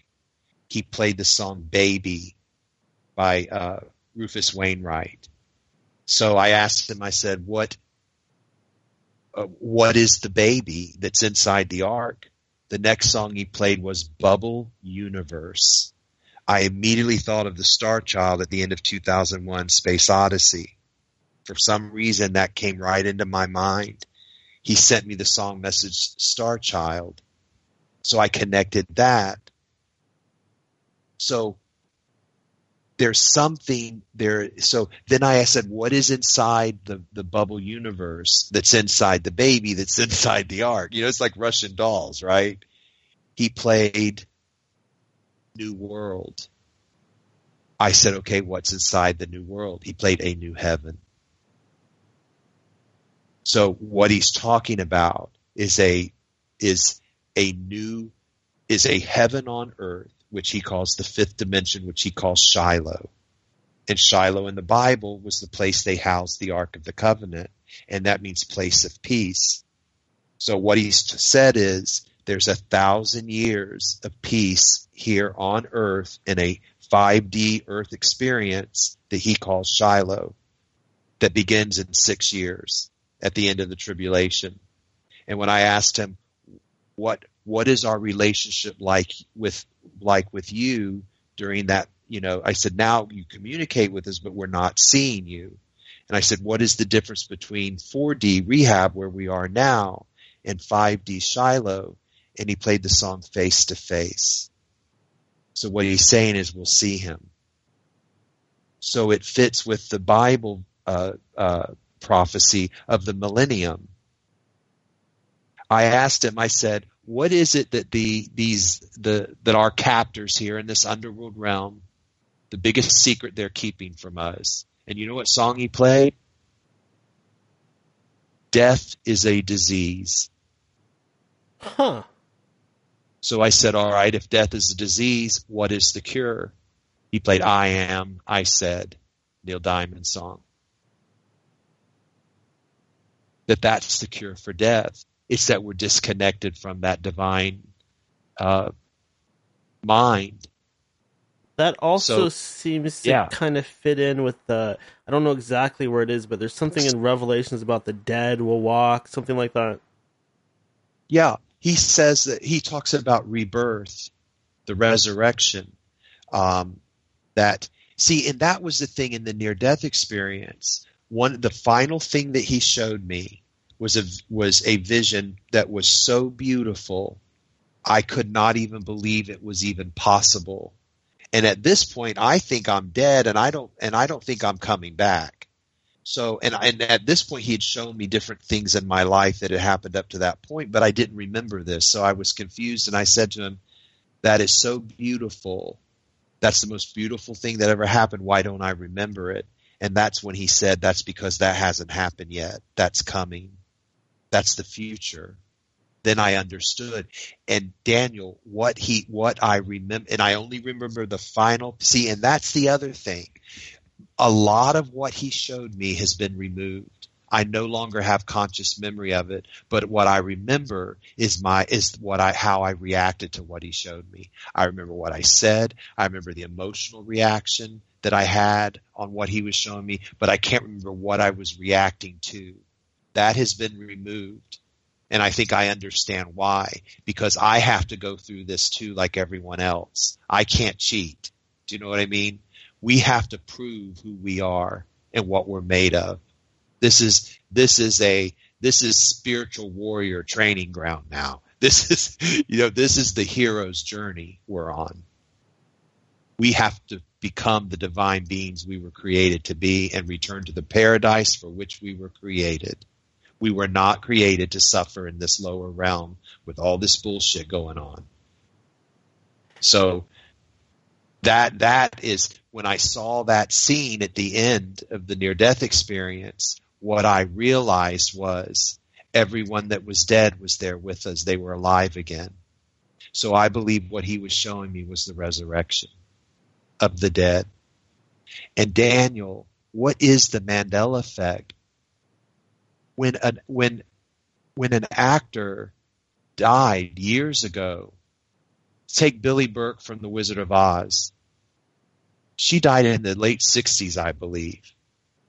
All of a sudden, her line in the movie now is completely different. She's now, instead of saying, uh, click your heels three times and say there's no place like home, she's now saying tap your heels three times. That wasn't the line. That wasn't in the movie. So how does he take a woman that has been dead for years and have her redo her scene? What he is showing us is a preview of the resurrection of the dead. They can be alive again. Yeah, you're right. That he- is that is the Mandela Right. effect. Nelson Mandela, he died and then he came Yeah. back. Then he died again. that they can be alive again. I think he's trying to ease us into the conscious awareness where that is possible so we don't go into shock when it happens. I you know I've I've come to the understanding that uh, to to even think that death is truly the end is truly just ignorance. Oh, I have absolutely no fear of death whatsoever. That that is the that is the one amazing thing that happened as a result of the near death experience. I never felt any pain. I didn't even know what was. I didn't really even know I had died. I remember asking him three different times, "Am I dead?" You know, because I realized I was no longer in my, you know, in my house. I was somewhere else. Um, so there's no fear of death at all, and and that is that is the main thing that I think he is trying to to help us with. It is the fear that they use to trap us. This is the death culture. You know, the Xibalba in the Mayan uh, mythology was ruled by the death gods and their lieutenants and its place of fear. Well, that's where we are. That's what this is. It is, it is exactly that. We're afraid. And as long as they can keep us in that frequency of fear, we can't, we, we don't ascend. We don't reconnect. I got a it's it's you know it's illusion what they do they're masters at illusion and trickery. I I got a text from Sherry. She wanted me to ask you about the Sky Machine song. the sky machines. Um oh enchanted sky machines. Yes. I asked him how we ascend. And he played this uh, an amazing song by Judee Sill who was an artist uh, died of a heroin overdose back in 1979 some of the probably uh, todd will probably know who she was. Um, play her song enchanted sky machines. That's the song he played. And in it she's talking about UFOs. She says, you know, at the beginning of the live recording I, that Sam played, she's it's at the BBC in London had recorded it, and she's on- on stage, and she says, you know, I wrote this song about the rapture, you know, about the gentle souls that that before the end of the world, before the destruction comes, would be carried away safely on on flying saucers, you know, out of the out of the before the the end comes, and um, she said, but I don't think that way anymore. Now she says, I think I was, it's not probably as literal as I thought. So I thought that was really interesting that he sent that to me, that live version where she talks about that because you know of all the UFO stuff and alien stuff. So I asked him, I said, what, what is, I said, is our enchanted sky machines our physical bodies? Is that how we ascend? And he played the songs body, body and soul. So what our spaceship is, Daniel, is our body. He wants us to have a physical divine body. He wants you to enter heaven alive. That's the transformation that happens.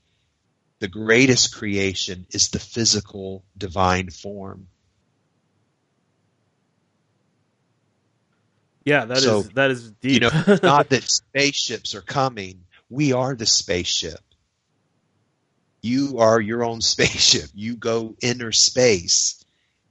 And I and, and you know the Tibetans talked about the rainbow body, you know that the resurrected body that Christ that they're talking about in the Bible is the is the rainbow body which then can go into any uh, dimension you're free to travel. Yeah, that's a term I'm uh, familiar with. I, I, think there's a uh, the Hebrew version calls it the Merkaba or something like that. Yes. So what Sam is saying is it's our enchanted sky machine. We are it. Because oh, I've wow. asked him, I said, what should be our priority right now? Our top priority. He played the Bee Gees staying alive. We need to stay in our bodies because this is how we ascend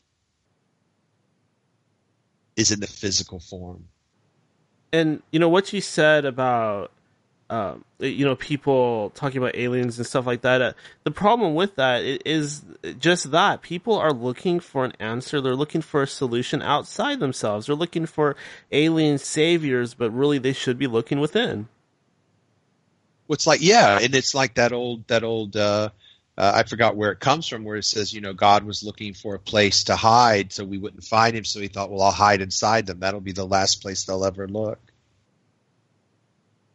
You and, know, so yeah. yeah. yeah. this is it. This is just oh so um, mind blowing, and uh, my God, uh, what, yeah, what it is, it's simple. It's overcomplicated so much here. How in the it's a you know what it is? It's a Gordian knot it's a Gordian knot. You know, they used to have this, you know, well, how do you untie, how do you untangle the Gordian knot? And well, the, the answer is you can't. You take a sword and you cut through it. And that's what Sam's doing. It doesn't matter what any of this, this stuff in this realm is.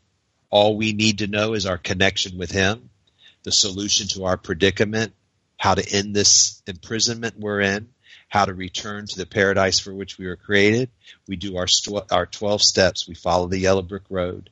That is the ladder of divine ascent. And there is absolutely nothing that they can do to stop that. We have all the power right in our hands to do that. We have the music. They can't take that away from us.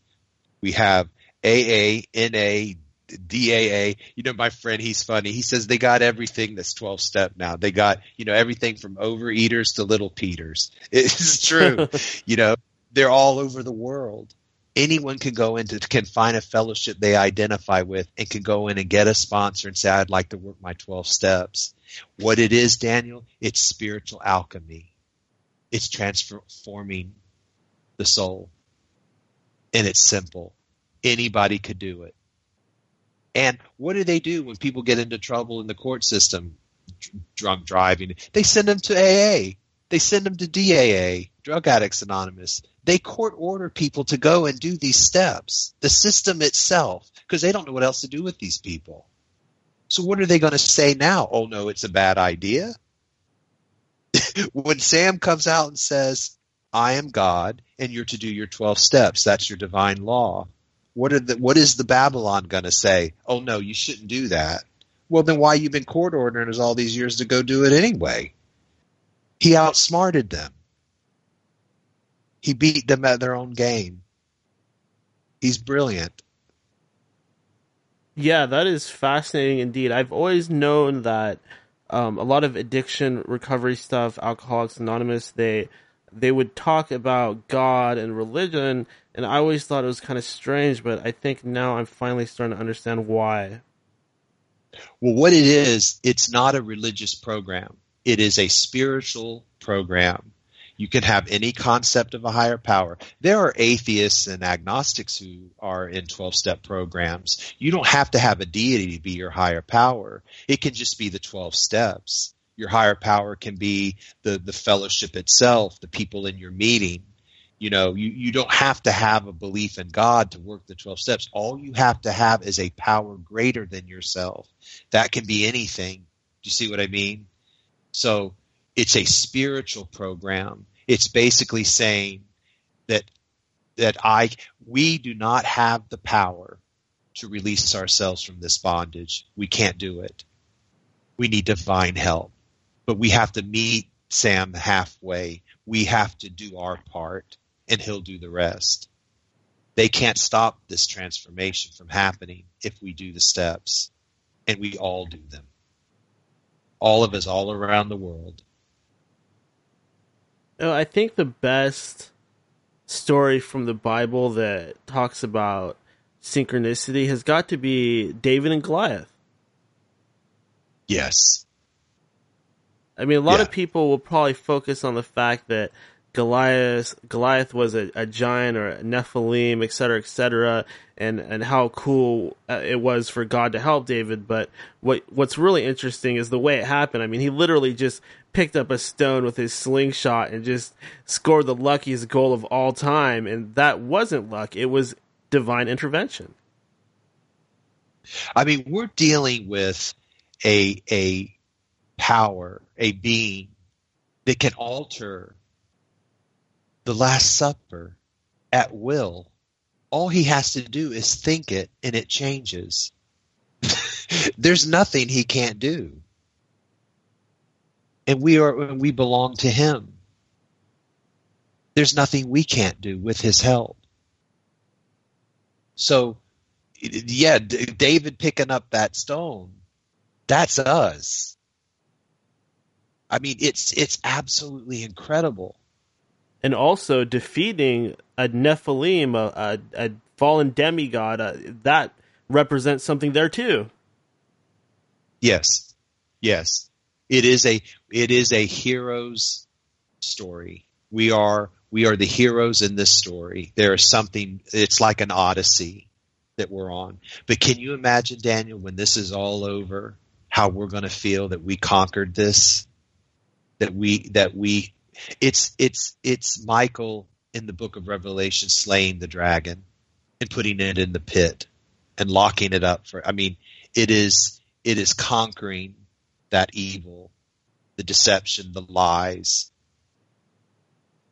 It's it's incredible what we're going to be what what we are going to become by the time this is over.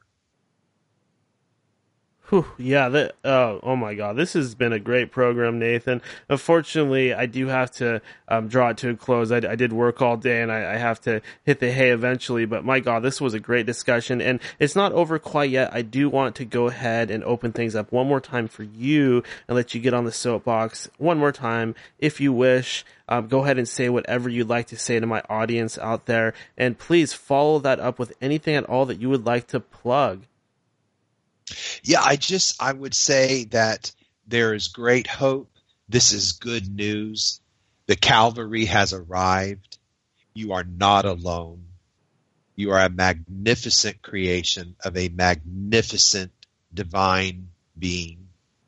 And we just got lost along the way.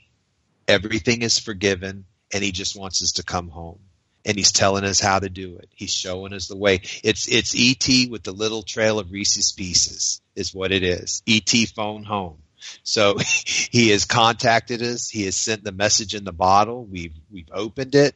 We're we're in communication now. Uh, there's nothing the enemy can do to stop this, uh, although they will try, but this, they're going to fail.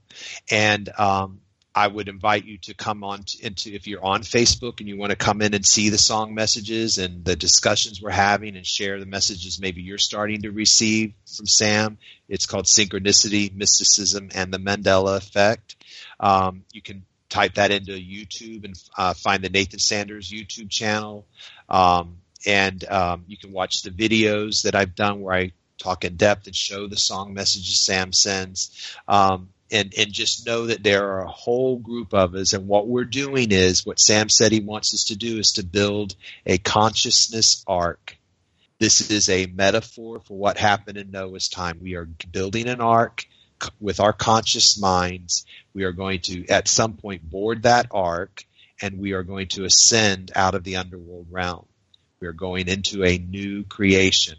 And so everyone is invited everyone is welcome. And um, there's a lot of really wonderful people in there. We call ourselves earth angels. We're going to have a little program called Angels Anonymous, the original AA. and uh, we're going to help people go through their steps and explain what that is and help them in any way we can um, uh, heal and recover and do the work we need to do here in this rehab because we're giving an, we're being given an amazing opportunity right now. And so we all want to make sure that we take advantage of it and share that message with other people because angels are messengers, like Sherry said. And this is the message. And it's a really beautiful message of hope and redemption and joy and a new beginning. And that's it. Love it. Love it. Absolutely. And this has been so great. I would love to touch bases with you in the future and, and get you back on here again and and uh, you know talk about this stuff uh, a little bit later when when you're further along in in your journey.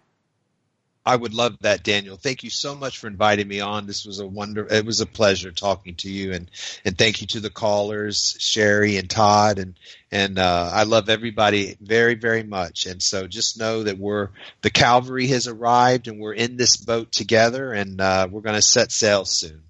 Yeah, definitely some divine synchronicity at work bringing you on here. Thank you again. Good night, my friend. Okay, good night. All right, and there you have it. Nathan Sanders, a fascinating individual, so much different than really any past guest. That's what we do here. We do it different. We don't just follow the trends. We don't book guests off of coast to coast. we don't do that. We this is a completely original show, original program, and it just so happened that Nathan, Nathan Sanders was the next logical step from where we were last time we did a show. It's true. I mean, for whatever reason, it just fits all together so perfectly. Um, you know, we've been talking a lot about Lucifer and Illuminati and things like that, and today we kind of got the other side of the equation. Um, you know, if there's uh, God, then there's a devil. But if there's a devil, there's a God too. So it works both ways. The world is not controlled by evil. But hey, one thing I need to do is I need to go outside and tinkle. So let's go ahead and take a little break. I'll see you guys back here and we will party hard a little bit longer. Stay tuned.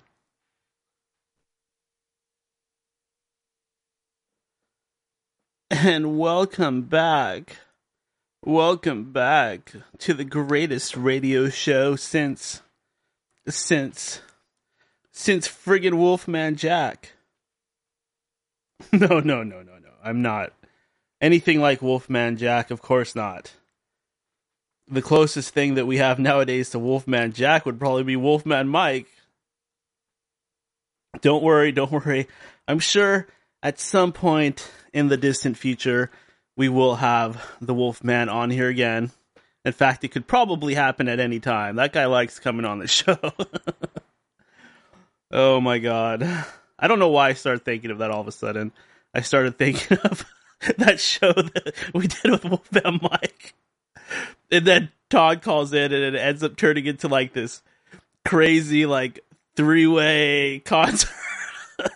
no, okay, anyways, let's talk about something else. Uh, I did forget I did forget to get high. I forgot to take my pot. I forgot to get baked, get stoned. As you all know out there, I'm a little bit of a stoner.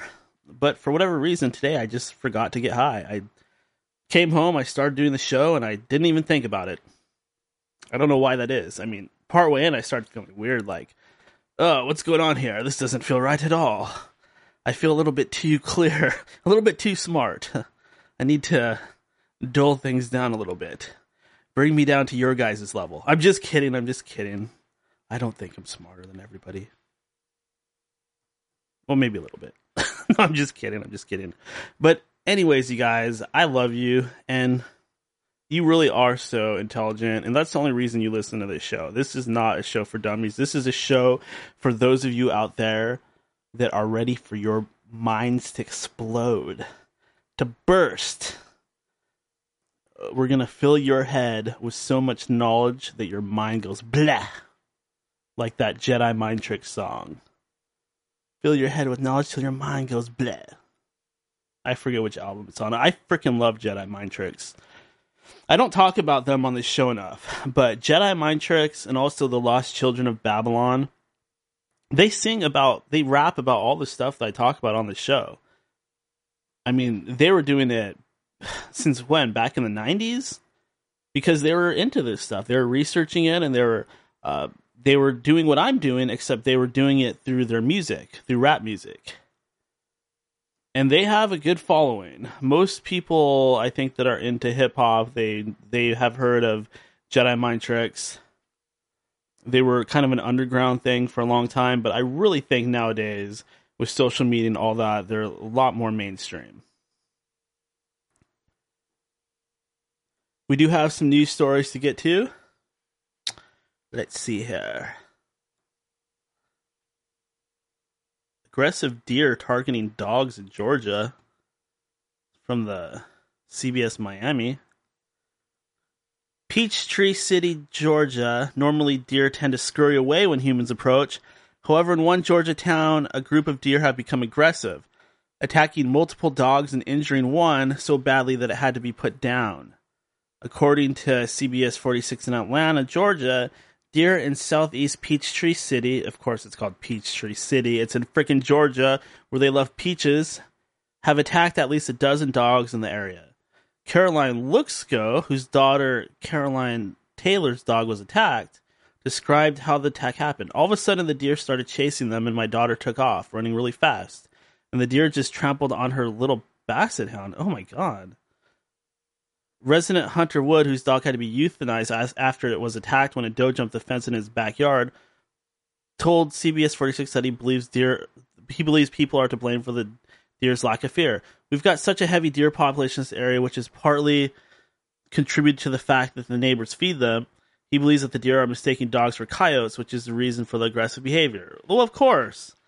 I mean, what would eat a deer? Coyotes or wolves? So if your deer sees a dog barking at him, it's probably just gonna hate it. It's gonna be like, "Oh, there's my mortal enemy. Get him before he gets his brothers and comes after me." Right? That's perfectly normal behavior. Now, personally, if I saw a deer starting to trample on my dog or even my cat, I would knock that fucker the fuck out. I mean, I would, I would just, I would just swing a big right hand and hit him on his little reindeer nose and send his head spinning and he's just gonna flop down there on the ground. Grandma might have got run over by a reindeer, but that ain't gonna happen to me. I'm gonna knock that fucker out. I mean, I I love my pets. I don't care how big and sturdy it looks. He's getting a right hand from the man, Dan the man, with the master plan. I'm gonna punch that deer in his can.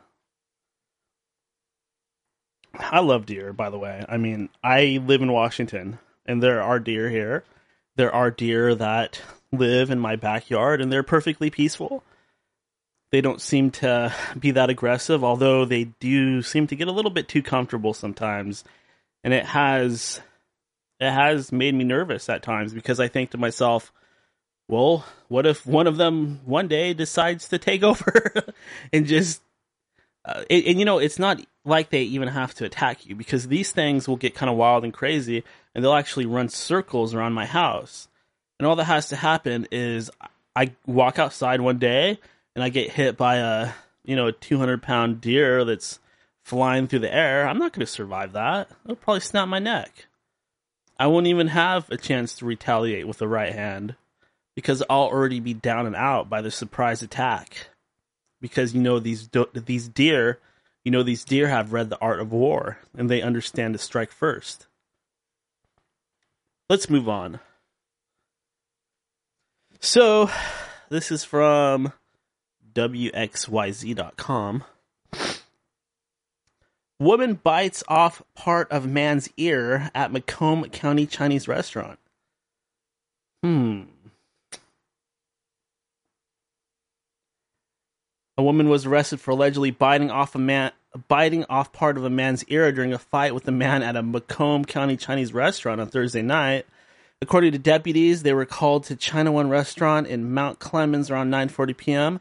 When they arrived, they found a man with his ear partially bitten off and a woman with a large bump on her forehead. sounds like sounds like she caught her right hand, but he's obviously he's he obviously got the worst of it. Deputies say deputies say 24 year old Jade Anderson walked into the restaurant complaining about her order. She was complaining to the owners, who are also the victims in the assault. Due to a language barrier, the victim's son translated what Anderson was saying to his parents. That's when Anderson allegedly pushed the son and threw her food onto the floor.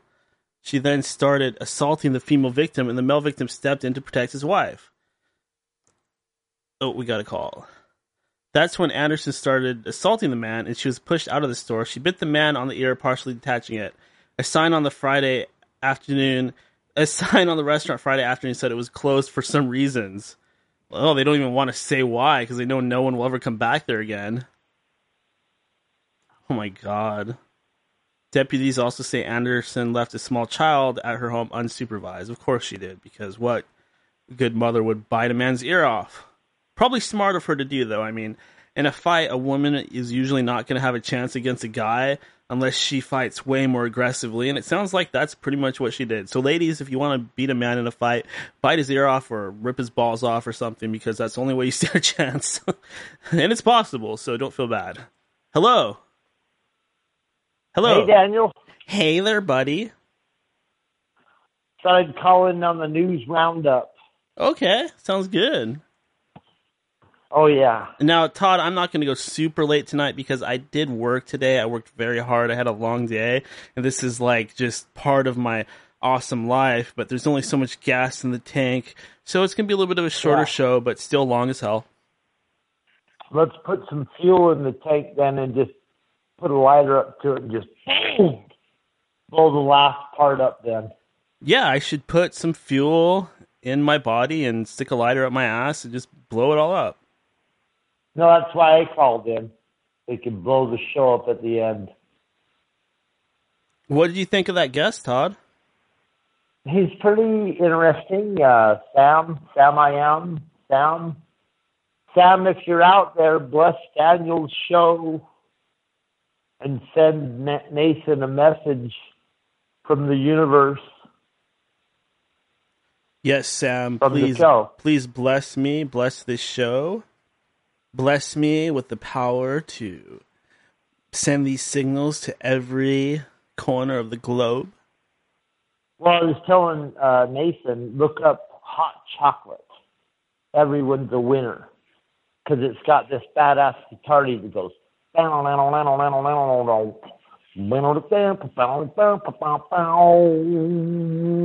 So cool. In the mid 70s.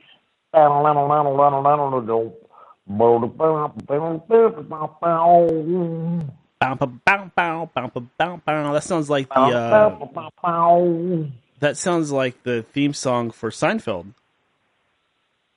No, no, no. Well, it's kind of the same Really cool. style. It's kind of the same instrument style. Go look that fucker up. It's awesome. Hot chocolate. Nothing like Seinfeld. Hot chocolate. Everyone's a winner. What you don't like Seinfeld? It'll take you right to Sam. Oh, I love Seinfeld. What's your favorite part? What's your favorite moment? Part moment. Okay, there we go.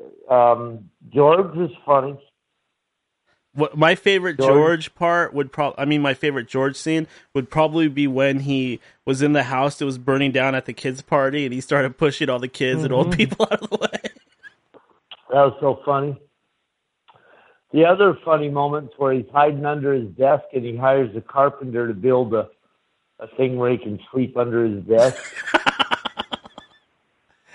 and then his boss is looking for him. He's like, "Fuck, where is he?" he's got his built-in bed. Oh, and- alarm clock under there, wake him up at two or something. Another one that I loved was when George he he decided that everything he did in his life led him to just being this kind of down and out loserish guy. So he decided to do everything the opposite of what he would usually do, and all of a sudden his life turned awesome. That's pretty funny. That's pretty funny. yeah, they had some funny moments on there. Your show's funny. So I love it. Yeah, and you know, I, I think I take a lot of inspiration from um, sitcoms and shows like Seinfeld that know, it it takes a lot to it takes a lot to and, instill all that comedy and all those laughs into a show like that. You got to wonder where that stuff comes from. That shit's canned on that show. Your show's real. Yeah, most of it. that shit's packaged. So when you hear laughs on this show, they're actual laughs. Oh yeah, my Much crazy laugh. hey, much cooler. Much cooler. I'm uncensored, Todd. I Um, you know, your guest was talking about Neil Diamond. He was going, I am a cried. Dun, dun. I'm Sam I am. Remember, he used to take that song. I am. And your guest is getting radio messages from the universe on his series. Uh, yeah, I bet. You when- know what your, you know what your guest isn't considering that the AI is watching him and sending him the messages and calling itself Sam. So he thinks it's incredible that it's the Cocteau twins are sending him messages. You know what I'm saying, Daniel? Yeah, yeah, I definitely think that that's probably the argument that a lot of people are going to have, or a lot of them are going to think about when they listen to this show. And yes, there's always the possibility that there is a deeper layer of deception, and that there is another one of those, you know, those uh, and then Russian Daniel, dolls I inside called the other in. I called dolls. in because I'm Sam. Well, you know you- how he's hearing messages from Sam? I'm Sam. yeah, and you know the So I give him some messages from Neil Diamond. Rock me gently, rock me slowly. yeah, the interesting thing about that is that yeah, there very well could be a deeper layer of deception. There could be um, demons behind the aliens and and demons behind the demons, and there could be more layers underneath a matrix inside of a matrix, nested inside a matrix. That's always a possibility. But I really do think at some level, if you just keep going deeper and deeper and deeper and deeper, you are going to find something that is basically source, that, that source of all creation, that source of all loving energy that created our universe. And it's still permeating throughout our world and ourselves today. Yeah, like I said, the Neil Diamond song. Rock me gently, rock me slowly. And you know, Take it easy, don't you know? And and that's exactly why this is so cool, in my opinion. Because Todd, me and you both know that on a daily basis, we are bombarded by so much mind control, and even things like electronic harassment, UFO sightings, demonic interactions. There's so many weird things going on out there. Conspiracy so deep that most people wouldn't even be able to fathom. But the bad guys, they're not they're not that strong when you really get down to it. I mean, no matter what kinds of crazy technologies they come up with, no matter what they try to do to us, there's always this kind of divine synchronicity that could come into play at any time. And I think that's really what gets them scared. Yeah, the bad guys have the um they're the weak they're the losing side. They are. They're stupid. Yep. I read an article the other day about this um this kind of genius person that was hired to go talk to a bunch of rich people that are concerned about the world coming to an end because we're in the end of days. And he thought he was going to give a speech, but when he got there, he they were asking questions. They said, "Listen, when the world collapses, how do we keep control over our security team? Because we've already got our bunkers built, but how do we control the guys that we're relying to protect us from the outside world?" And the guy's like, "Hmm, well." And they'd already thought about it, Daniel. How do they control the guards that are going to protect them when the world collapses? I don't see how they, they, got would. the money, and they got the security teams, and they got the underground bunkers. But how are they going to get loyalty from their security guards when the world collapses. And so the rich people had already kind of figured out we'll have to put a shock collar on our top security guard that'll take him out if he doesn't follow orders or something else. They they couldn't figure out they can't yet figure out how to secure their position once it's collapsed. Yeah, that that's And a very they- interesting point. Makes you wonder about some of this technology. Well, it's not the technology, it's if we have a collapse, these weak people will have to rely on the strong ones to protect them from the masses of hordes of starving people. And their security guard that's at the top of their structure is more powerful than they are. So, how are they going to keep him following their orders? You know what the guy gave him advice? You know what his advice was? You better get to uh, know your security guard and treat him like part of the family now before the world collapses.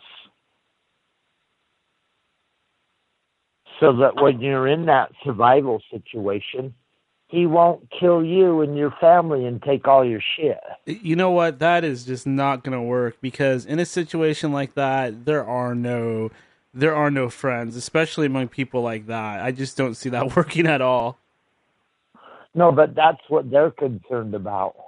And they should be because and, and you know, I, I do think this is why they want to kill off most of the people so that doesn't happen. If they kill everybody off, then all that will be left is a lot of their technology, which they, they already have in the backstage, because we know there's a backstage reality out there where they're hoarding all this awesome technology. We know it exists. We don't know exactly where. It could be underground, undersea. It could be up up high, up in space. Who knows? But somewhere out there, it's it's like that movie that they had uh, a few years ago where all the did you see it where all the rich people kind of lived on this floating pa- platform in space? and all the- Elysium. Elysium. Yes, thank you. Elysium. That movie was very prophetic, in my opinion. I didn't see it, but I've heard enough to know the general gist. But it's it's basically Mark Wahlberg. Yeah, exactly. Mark Wahlberg. It's basically the truth. It, they're telling us that the super rich people are hiding this technology from us. I'm not going to spoil the movie for, for you, but basically, the hero in the story is trying to get this technology to the poor people. Mhm. And that's exactly what's going on. There's a backstage reality, and these super rich elites, they can fake their death at any time and go back into the backstage reality where they have all this cool technology and stuff. And, and they're slowly kind of releasing it to us, but they're releasing it in order to enslave us. Well, I read this phony kind of article where the guy said, you know, the guy that was writing it said that the reason that the rich people asked him to speak in front of them was because he was a smart and a scientist and he could look into the future. And then when he went to talk to him, he they didn't want him to give a speech. They wanted to ask him some questions. And the questions were how do we deal with our security force when it collapses and the phony article said that in the, during the 90s there was a point where the rich people might have helped mankind. They almost had a mindset where they might help us all but then they finally realized that they better just get off planet. And then they just got all selfish. Yeah. so they started turning inward and figuring out how to insulate themselves Well, we know that the uh, we know that these underground cities exist already. They've already got them built. Yeah, that's. But they they realize. Remember Marshall Masters when he talked about the the Nibiru coming Planet X. Yeah. He said all these rich people they're gonna hide down in their bunkers, but uh, all the starving masses will smell where they are. Yeah. Hundreds of thousands of people will be coming to their fucking bunkers, going, "Yeah." And you know there there's probably yeah there, there's probably stuff going going on down in those bunkers already. That's probably part of this backstage reality. That's probably where they have a lot of this technology. Um, there's been remote viewers that have remote viewed underground bases, and they've seen all kinds of weird things. Go Swann. I- yes, Ingo Swann, thank you. Uh, most powerful remote viewer that ever lived on this planet. Um, he actually, well, not him, but other remote viewers, they've they've remote viewed these underground bases, and they've seen all kinds of things like people in cages and tanks, and um, soldiers walking around with guns, and and even things that resemble like gray aliens and reptilians and things like that. Which which may be interdimensionals, they might be genetic chimeras, they might be um, they, they might be so many things, but they're not necessarily aliens either. But these underground bases do exist, and this technology does exist, and these uh, these shelters that are uh, combined or apart from these alien, so-called alien underground bases, they uh, you know they they might be so people can go down there when they kill us or when Nibiru comes or whatever the hell's going to happen. The end of days. Well, I like to see it more like there's a little clique hiding whatever they've real evil shit they've done. It's not a big giant mass. There's a little tiny click like the X Files, you know. Remember the smoking man in the X Files, the guy that's smoking? Yeah. Whenever he talks to Mulder, he's like always in the dark shadows behind a Yeah, very uh, some parking relevant lot. character. Yeah. having a cigarette. no one smokes anymore, but this guy still is the smoking man. The smoking man on the X Files also is keeping himself alive. If you if you watch those shows, somehow he smokes and he's still a hundred years old. The smoking man. yeah, that's uh, isn't that character copied off of Deep Throat? Yeah. Yep. I'll meet you down in the garage and tell you what Nixon was doing. I'll give you the secret tapes. And Yep. and Deep Throat was named after an old '60s porno movie. Oh, exactly. Uh, what was her name? Marilyn Deep Throat. That was Marilyn somebody. Chambers. Yeah, she was like the first to really uh, work her throat into that. 12 inches. Yeah, Oh, God. Superhuman, superhuman. Very um, popular porno movie from the 70s. Yeah, back then Yeah. when back then when you would see a, a woman's ankles and it was like really arousing. Oh, very arousing, yes. Yeah, the Sears catalog. Oh my god. Um, If you could get a hold, if you could, it, when when when you were a kid in my day, when you were a teenager, if you could get a hold of one of those Victoria's Secret catalogs, you were in heaven. Mhm. Mhm. Especially the Christmas edition, where they're dressed in the Santa Claus outfit. Oh yeah, you got to get the Christmas edition. Oh yeah, I might still have some of those little helper. Yeah, exactly. But uh, no, Todd, I. I I totally agree that um, I totally agree that these these elites have a problem that they're trying to figure out, and I do think Mm-hmm. that that's And you know what they told the guy? They said, "We've already kind of figured out maybe if we could get robots really fast, they'll follow our orders." Some robots and some drones, Daniel. yeah, Can and- you see why they want robots really fast? Yeah, definitely. I mean, it, it makes all the sense in the world, and without a shadow of doubt, we are being pushed into this transhumanist new age, and, and whether that includes a major uh, a major event orchestrated by these Illuminati to take out a big percentage of the population, I suppose that remains to be seen. But I can only imagine that they do have plans and backup plans and plan Bs, plan A, Cs, and Bs and they probably don't know exactly how it's going to play out. They're just pushing us towards this this uh, big event. I like I liked what your guest was saying earlier. He said that the universe is gonna communicate through music. and people can communicate through music. And they know this. They know this too. But guess what? The universe is faster than them. Something's slipping in, Daniel, ahead of them and saving all of mankind. I don't know what that is, but it is going to communicate through music, just like your guest said. That's the best way. They know this. That's why they tried to create all of our music that we love. Uh-huh. No, whatever's going to save us is ahead of them. And it's coming in through the music, too. The music.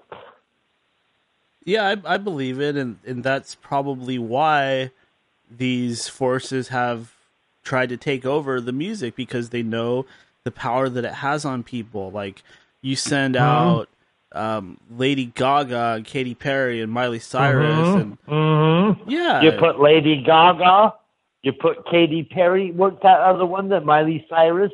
yeah, Remember when Miley Cyrus got up there and humped that thing oh that little on, tramp, uh, that little whore, that little hussy. but but kind of androgynous. Yeah, um, she, Miley she's a bad Cyrus, one. kind of androgynous. She's a real bad kid. I don't particularly care for her. And then Katy Perry, so beautiful. No So wonder they'd use her. so beautiful, but mind controlled. You totally Britney Spears. Mind controlled. I hear there's some mind control videos on Britney Spears recently that show she's breaking down. Yeah, and they're mind controlling us with their titties. Oh yeah, make it. Cause some kind of waggle. reaction. Yep. And in that whole Britney Spears thing, I mean, that was disgusting. That was all about like underage, underage this, underage that. That was just that was the first stage of the pedophilia. And then they brought out Miley Cyrus, who's even younger and looks younger, and, and she's dancing it around. off. Yeah, it off. Yeah. yeah, she's sticking of things put in a herself. cherry on the. God. And then looks What look what's happening song? now. Look what's What was that now. song Miley Cyrus did that was the one that just yeah whoa Well, look what's happening now. Now you have all these people that call themselves um, non non offending pedophiles, and that's the whole thing. Now they want to be part of the LTJ LTGB. How does that go? LGTB. LGTB movement. They want to be part of the gay, transgendered whole thing. They want to be integrated into that, the multicultural diversity thing, the rainbow. well I mean whatever you know I mean if you're not screwing a kid No, th- it's that's what I'm saying. That's do what I'm what saying. you'd like yeah No, no, no. That you're misunderstanding. These these non-offending pedophiles, they're trying to join up with these other groups. no don't confuse don't confuse the issues there's pedophiles and then there's gay and lesbians and transsexuals and whatever else Um, no, no, no. You're, they want- they it. No, hold on, Todd. they- no, stop Daniel, it. Stop they- it. No, no. Let me talk. no, right. no. What I'm saying is that these these pedophiles. They. I'm not saying that the gay transgender people are pedophiles. I'm saying that the non-offending pedophiles want to be part of that group. They're trying to be accepted, and they're trying to like. They're trying to pin their star to that group so that they can be accepted because that those groups are in the process of being accepted. No, it's it's it's it's it's different. It's Never mind. created the AI. You know what, Todd? system. Never, eh, never mind. Okay. And never mind. Todd, you're you're really fucked up right now, aren't you? I've had a few beers. That's what I thought. Saturday. That's what I thought. Okay, that. You know what? Forget that whole thing that I was trying to explain. you win. no, you win. okay, we both win. You win. Everyone's a winner. I told you it's that hot chocolate song. Everyone's a winner, baby. That's the truth. God, go look up that hot chocolate. It's so good. If you thought Michael Jackson was good, go look at this black guy. He's a beautiful black guy. I don't remember what his name is, but uh, hot chocolate. Hey Todd, what do you what do you think should be the mind blowing mo? I'm sorry, what do you think should be the mind blowing moment of the day? Oh, that's a good question. You're blowing my mind, man. Mind well, your mind guess blowing. pretty cool. I like your guess. I'll say the mind blowing moment of the day is Sherry called in. So nice to hear her voice. Yeah, we haven't heard from her in a while. uh, that was kind of uh, blast from that was really cool. Sherry has a beautiful voice too. You know that. Oh yeah, of course. I she hasn't been on here in a while, but I always talk to Sherry, uh, you know, personally through the uh, text messages. Sherry's always thinking deeply and has a huge heart. Yeah, Um, definitely. She she has uh you know she's always off on her own little uh, tangents and interests, and they they're, they're we're not always on the same page, but we tend to always end up crossing streams at some point. But I love that because she's always searching for the truth too. You can tell she's really, you know, good person with a big heart. So I loved hearing a a female's voice on here. Yeah, Yeah, It that's a that's a like a problem. big- yeah, big sausage fest. shows kind of like a big sausage fest. Yeah, most of the time. It's like Bohemian Grove. Yeah. you got Wolfman Mike on here and the Bigfoot screwing guys in the woods. Bohemian Grove, yeah, you got Nixon running around. So uh. I got another another news story. All right. So this is from Express, theexpress.co.uk newspaper over in England. London. London, London, good old London, London fog. It says blood rain pours down. Stereo. Blood rain pours down in Russian freak weather event, prompting biblical plague panic. Rain in a remote region of Russia has turned a blood-stained red in a shocking weather event. Extraordinary footage of the scene shows the red rain pour down in the Siberian city of Norilsk. Video of the rain show shows a car park at a local nickel and copper processing plant in the Arctic. The vehicles and ground were soaked in blood red rain. According to Russia Today, locals in Norilsk fear that the rain signaled an impending apocalypse or biblical plague. One witness said, It's like a horror movie. There was bloody rain. Health officials were quick to point out that the oddly colored rain was not a risk to the local population. A spokesperson for the metal giants Nornickel told TASS news agency that they conducted a probe and established the cause of the incident. Far from being the effect of pollution, the the company claimed the rain was caused by cleanup operation. Nornickel, which owns the I'm not even going to try to pronounce that processing plant, said that the company had been carrying out a cleanup in the mining city on Saturday. Huge quantities of iron oxide had been removed from the factory floor and roof in order to improve the environment.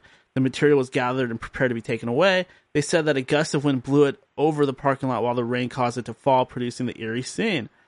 Pretty cool though. It, I'm looking at pictures right here. The entire ground just looks soaked with bloody rain. That's definitely a sign. I mean, regardless of Oh. how it happened, that is a sign of the end of days. It is here. hmm Blood rains. It's one of the end of days, the signs of the end of the days. When the sky rains with blood. It's being reported, people. The moon's supposed to turn bloody during the end of days. That's why your show's going, so we can document these last signs before the world turns and burns and meteors come in and Miley, Miley Cyrus gyrates.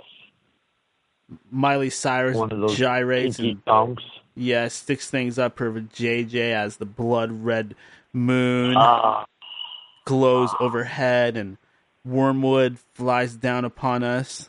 so good. So good.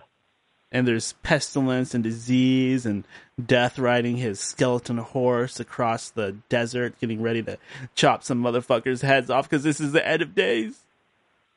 The broken ruins of Babylon. Much is lost, but not all found. is gone. The block now cracked. and chipped. The paint begins to fade. All is not lost, but this is the end of days. End of days. Nice. Never to rewind. Is this my world? Or have I lost, my mind? I look around and see could be the end, End of time. This is the end. Oh man, you got me all going now. This is the end of days. We stare off into the haze. It's the end. The end of days. All right, and with that, Todd, thank you for calling. I'm gonna let you go and wrap up the show. I gotta sleep sometime. Sounds good, my man. I'm glad I got that in. Awesome. I'll, I will talk to you later. All right, peace, bro. Peace. That was Todd the Bod. Todd the Bod, the God, with the iron rod. Or staff, because he's like Moses. Um, boy, I am getting a little sleepy. I did finally take some pot, and I am starting to feel the effects. Finally, it feels a little strange. I usually do it much earlier. But there's a few more things I wanted to talk about. I didn't really flesh out that whole thing I was trying to explain to Todd, but so I've been getting a lot busier on the Twitter, Twitter, and I know a lot of you guys are on Twitter. I know a lot of a lot of you guys out there found this show through Twitter, and I've kind of got a following on there. I mean, it started off small and it's growing and growing, and it's part of the show, but it's also kind of separate from the show too, because there's probably people on there that see my tweets that don't even listen to the show. Hopefully, they will. But for whatever reason, I got talking about the whole pedophilia thing, and I became aware of these people called non offending pedophiles. These are people that have the desire to have intercourse with kids, and it's now considered I mean, no, it's not now considered, but they want it to actually be considered a sexual orientation. Like you are born and you just have this attraction to children and it's totally normal and natural. It just happened, and you can't control it, and you should just accept it and and uh, play with a little Chucky doll or something, right? Or a little Raggedy Ann doll, because you can't do it to a real kid, so you got to like mess with a doll or something. I don't know. Um, but the thing is, like, really, come on, people, are you that stupid? Come on, these people well, you know, first of all, let me finish this story. So I'm on the, I'm on the Twitter, and I make a tweet. I'm like, "Oh, this is sick. These people are these non-offending pedophiles. They're sick. They're disgusting. They're sick." And I tweet that out. Right. Next thing I know, I'm getting an, a private message from a non-offending pedophile. He's like, "Oh, I heard what you said. I'm a non-offending pedophile." I'm like, "What? Why are you?" Eh, you know, I don't even think he direct messaged me because I think they have to be like following you or you have to be following them for that to happen. I think what he did was he actually responded to that tweet and he said something like, I'm a non offending pedophile and blah, blah, blah. I don't even remember what he said. I didn't even let him get started. As soon as I saw non offending pedophile, I was like, block, block, block, block. Just right then and there. Fuck that guy. Fuck him. That is some sick shit. I don't care what anybody says. I mean, if you're into whatever and it's not hurting anybody, so be it. But most things like that are relatively harmless. Whether you're uh, you're gay or you're into like I don't know. There's so many weird fetishes out there. Go on the internet look them up. I mean, there's like millions of them. But pedophilia is just one of those things that I don't think you should encourage. I mean, is anybody out there really like only interested in children? Like, I don't think that anything like that is set in stone. I mean, if somebody's having those thoughts, those are those are dark thoughts. Those are those are ungodly. They're abominable, and sure they happen, but why would you encourage it? Why would you be like, "Well, I'm gonna run with that one"? Ooh, it's okay, it's okay. I mean, no, it's not okay. Why would you encourage that within yourself? Why would you cultivate dark desires of that nature? And you act like you have no choice. Give me a fucking break. Of course you do. You you have to be into children. Give me a fucking break. Chop your damn balls off if you really think that. Chop your dong off. You probably should. I, I'm I mean, I'm not saying that you should go out and kill these people. I mean, they need help. They need to get better. They need treatment. But don't start saying that it's normal. Don't normalize it. That is sick. That is that is Lucifer doing that. That's Lucifer Morningstar. That is some satanic evil shit. And it's everywhere nowadays. And the fact that there are non-offending pedophiles and they are trying to be part of the LTG LTGB movement, that is not okay. I hope that these LTGB people do not accept them, and it looks like they're starting to lean towards accepting them. I don't think that they should, because you you let that in there, and that's I mean that's the end of days. Indeed, this stuff should not be accepted ever. Why would anybody want to open the door to that in society? You want to become like Sodom and Gomorrah? Look what happened to those guys. That's not right. How how is how is this stuff being justified?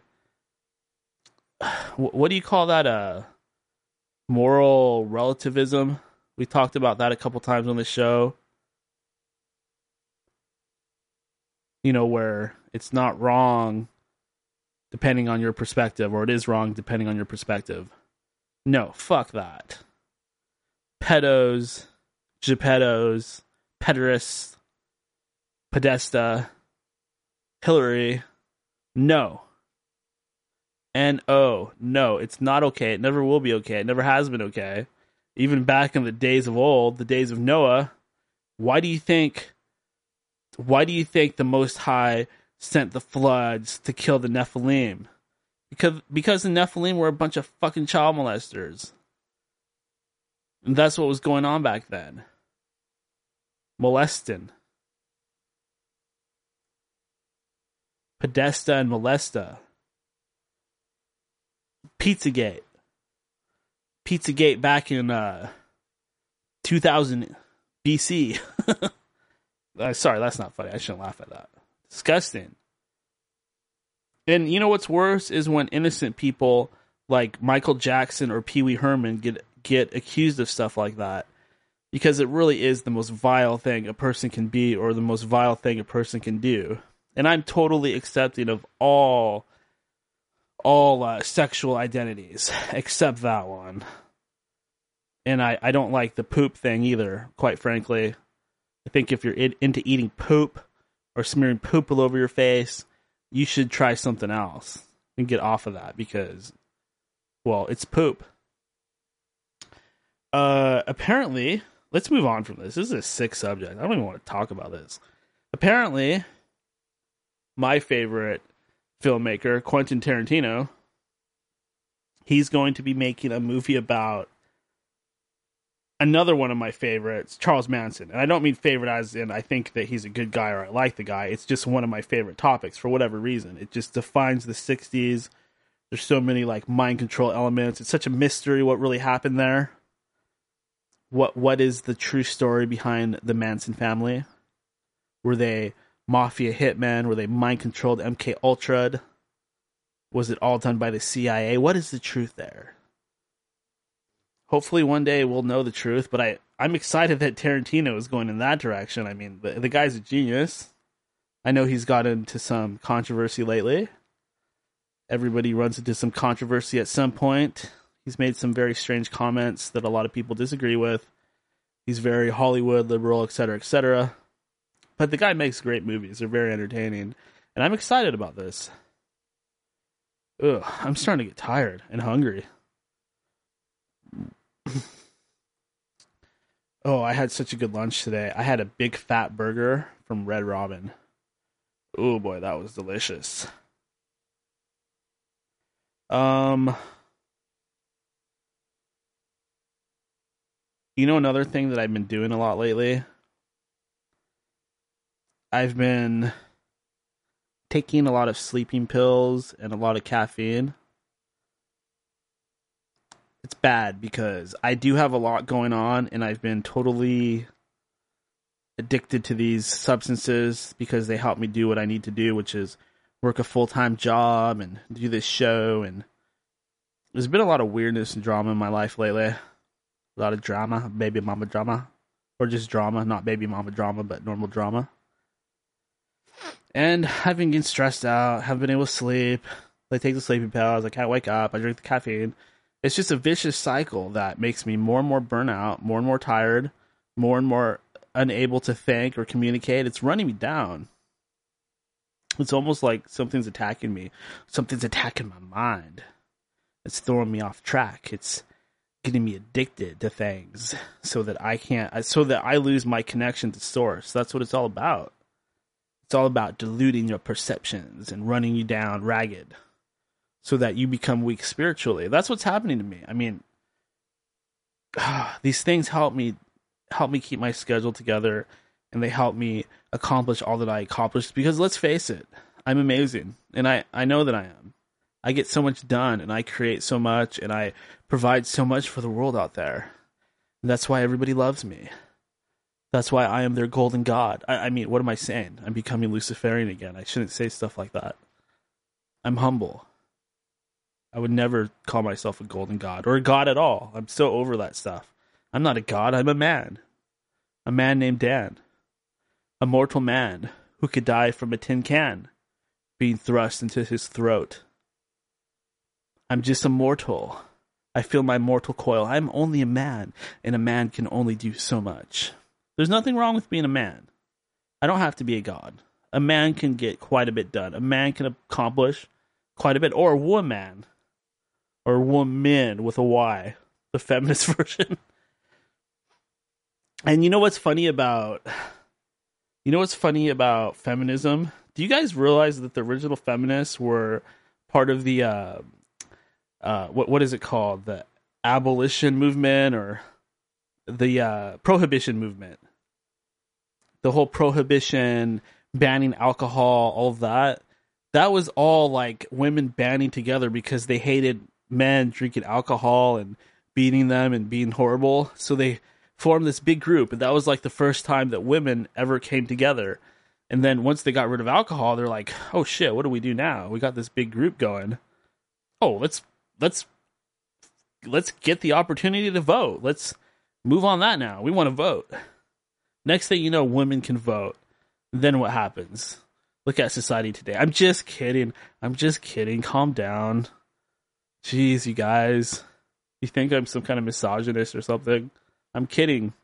But it is funny when you think about that story because really what they did was they created Al Capone. Al Capone, who went out and made that town his own. He really took over. He's one of the biggest gangsters of all time, if not the biggest and most famous.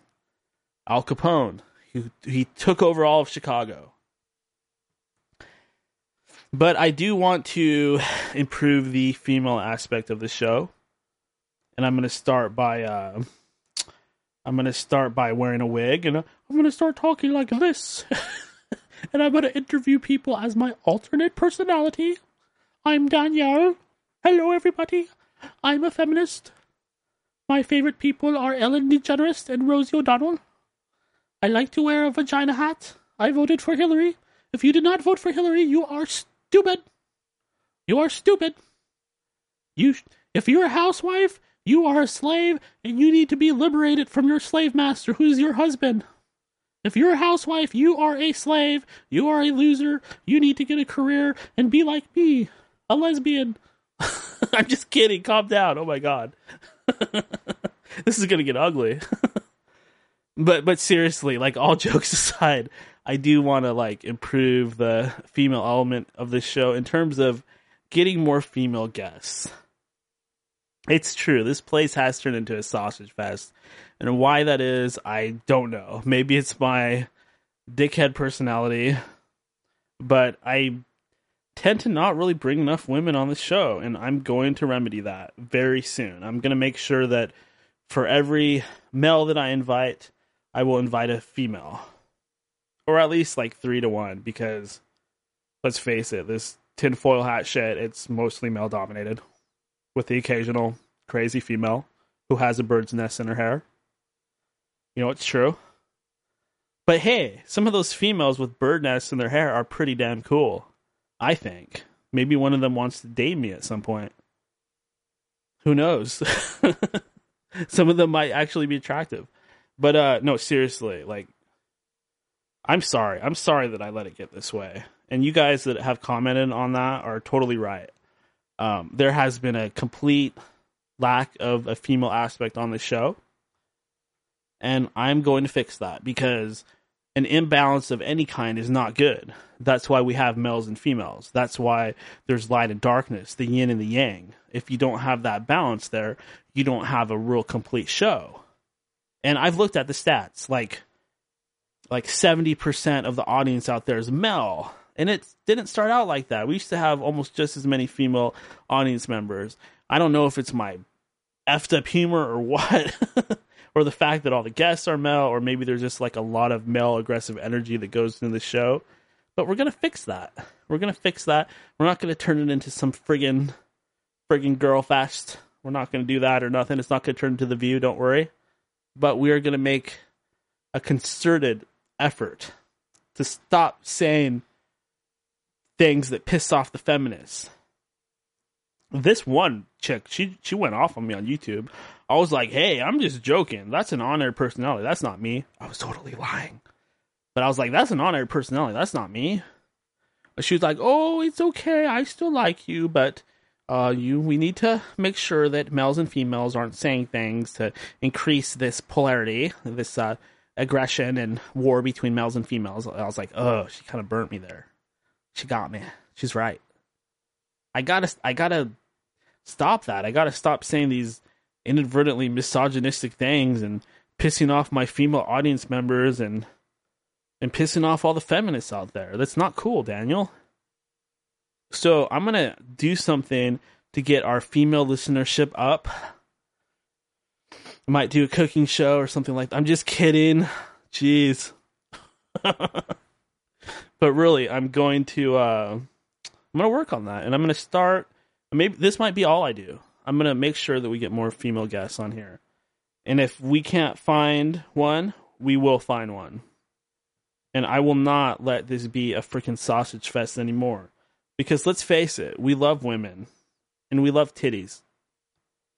Probably shouldn't say that either. But we love them and I want there to be more more titties on this show.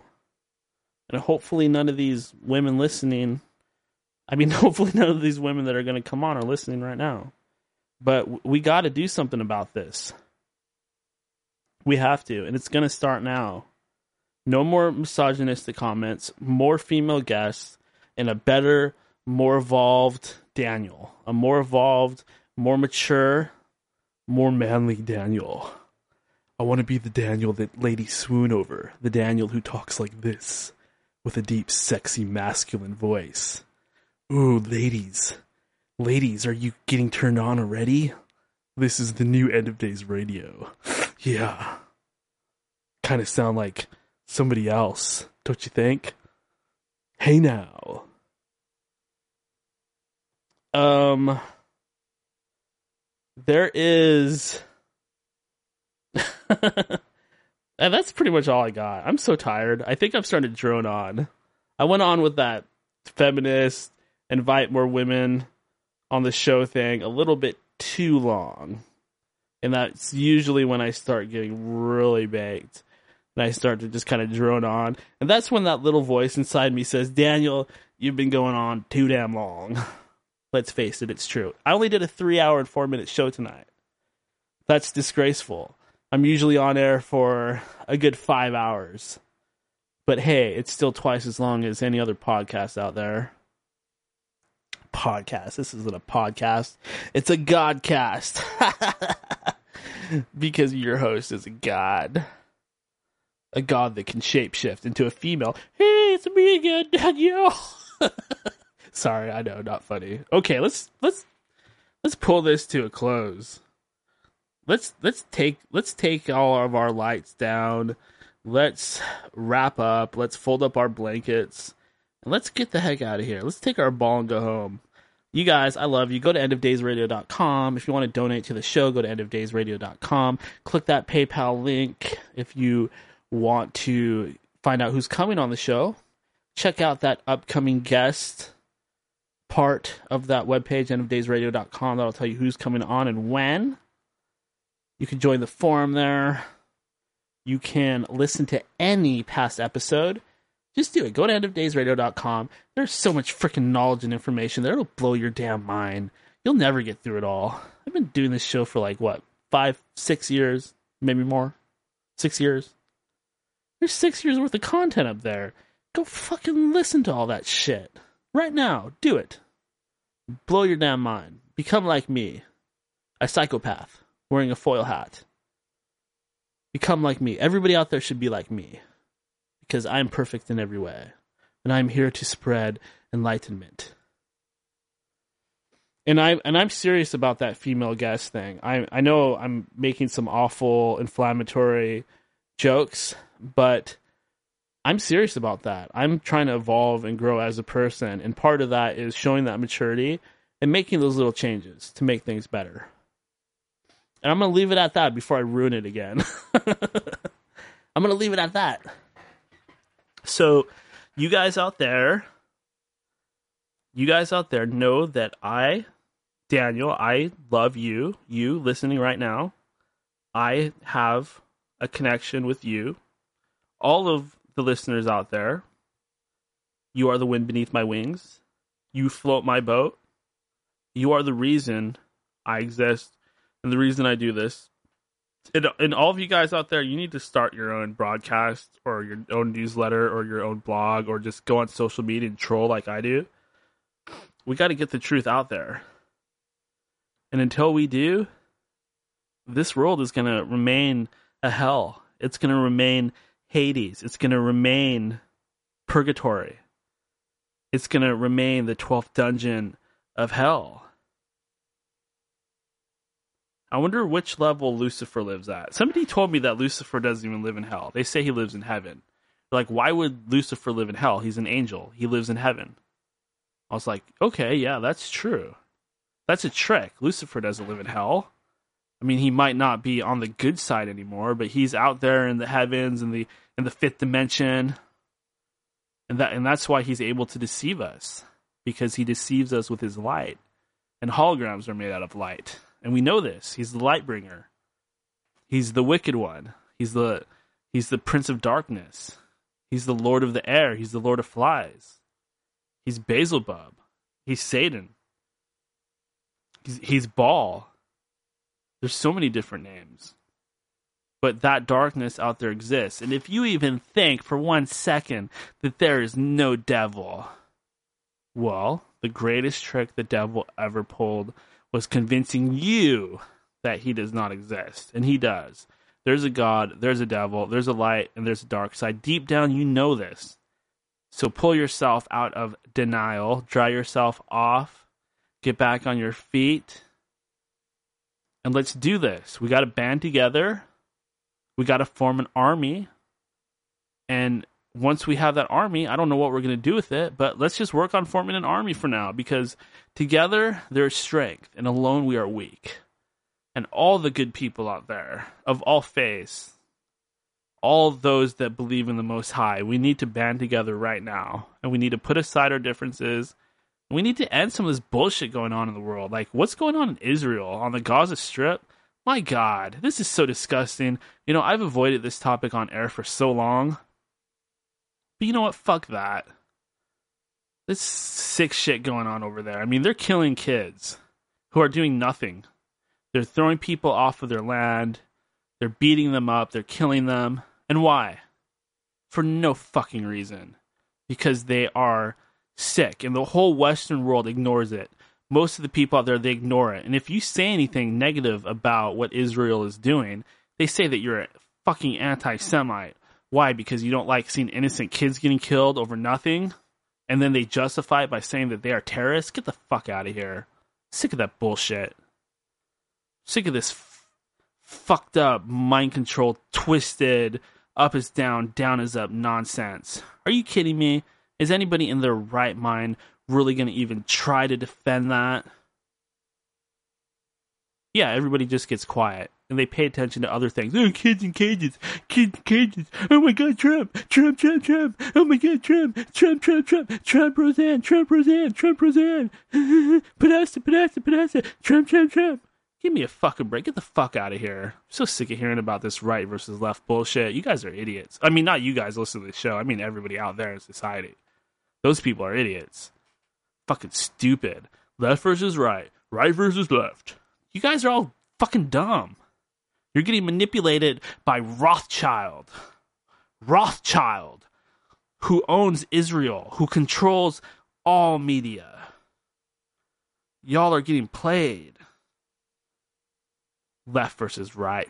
Fuck you, idiots. Republicans, Democrats. Stupid as fuck, both of them people spending hours and hours going back and forth on social media. Eh, liberals this, eh, right wingers this, eh, blah, blah, blah, blah. Trump, Trump, Trump supporters, liberals. Trump supporters, liberals. We're gonna protest. We're off vagina hats. Fuck that shit. Fuck that. I know I'm using foul language. Fuck cunt. Cunt fuck. Yeah, I was about to stop the show, but I got fired up again because somebody started talking about Israel, and that person was me.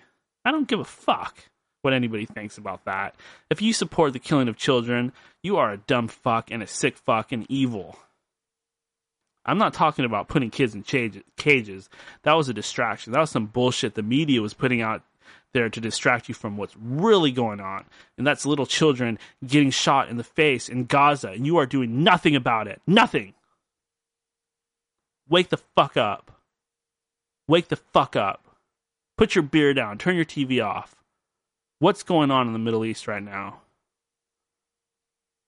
Exactly. You don't care. Because nobody can say anything about anything bad about Israel. Ooh, ooh, oh no, Israel, oh no, I'm gonna get beat up or banned. Somebody's gonna come kill me. No, fuck that. I'm sick of this shit. I'm not going to hold it back anymore. Fuck Israel. Fuck Zionism. Hey, if you're Jewish, I love Jewish people. I am a Jew. I am a Hebrew. I believe in Judea- Judaism. If you're Jewish, you're fucking awesome. But if you're a Zionist, if you support the killing of children on the Gaza Strip, you are a fucking piece of shit. Fuck Zionism. Fuck Israel. Fuck Israel. Fuck Israel. Fuck Israel. Stand up to Israel boycott Israel, stop giving money to Israel, fuck Israel, fuck Israel, fuck Israel. Good night, everybody.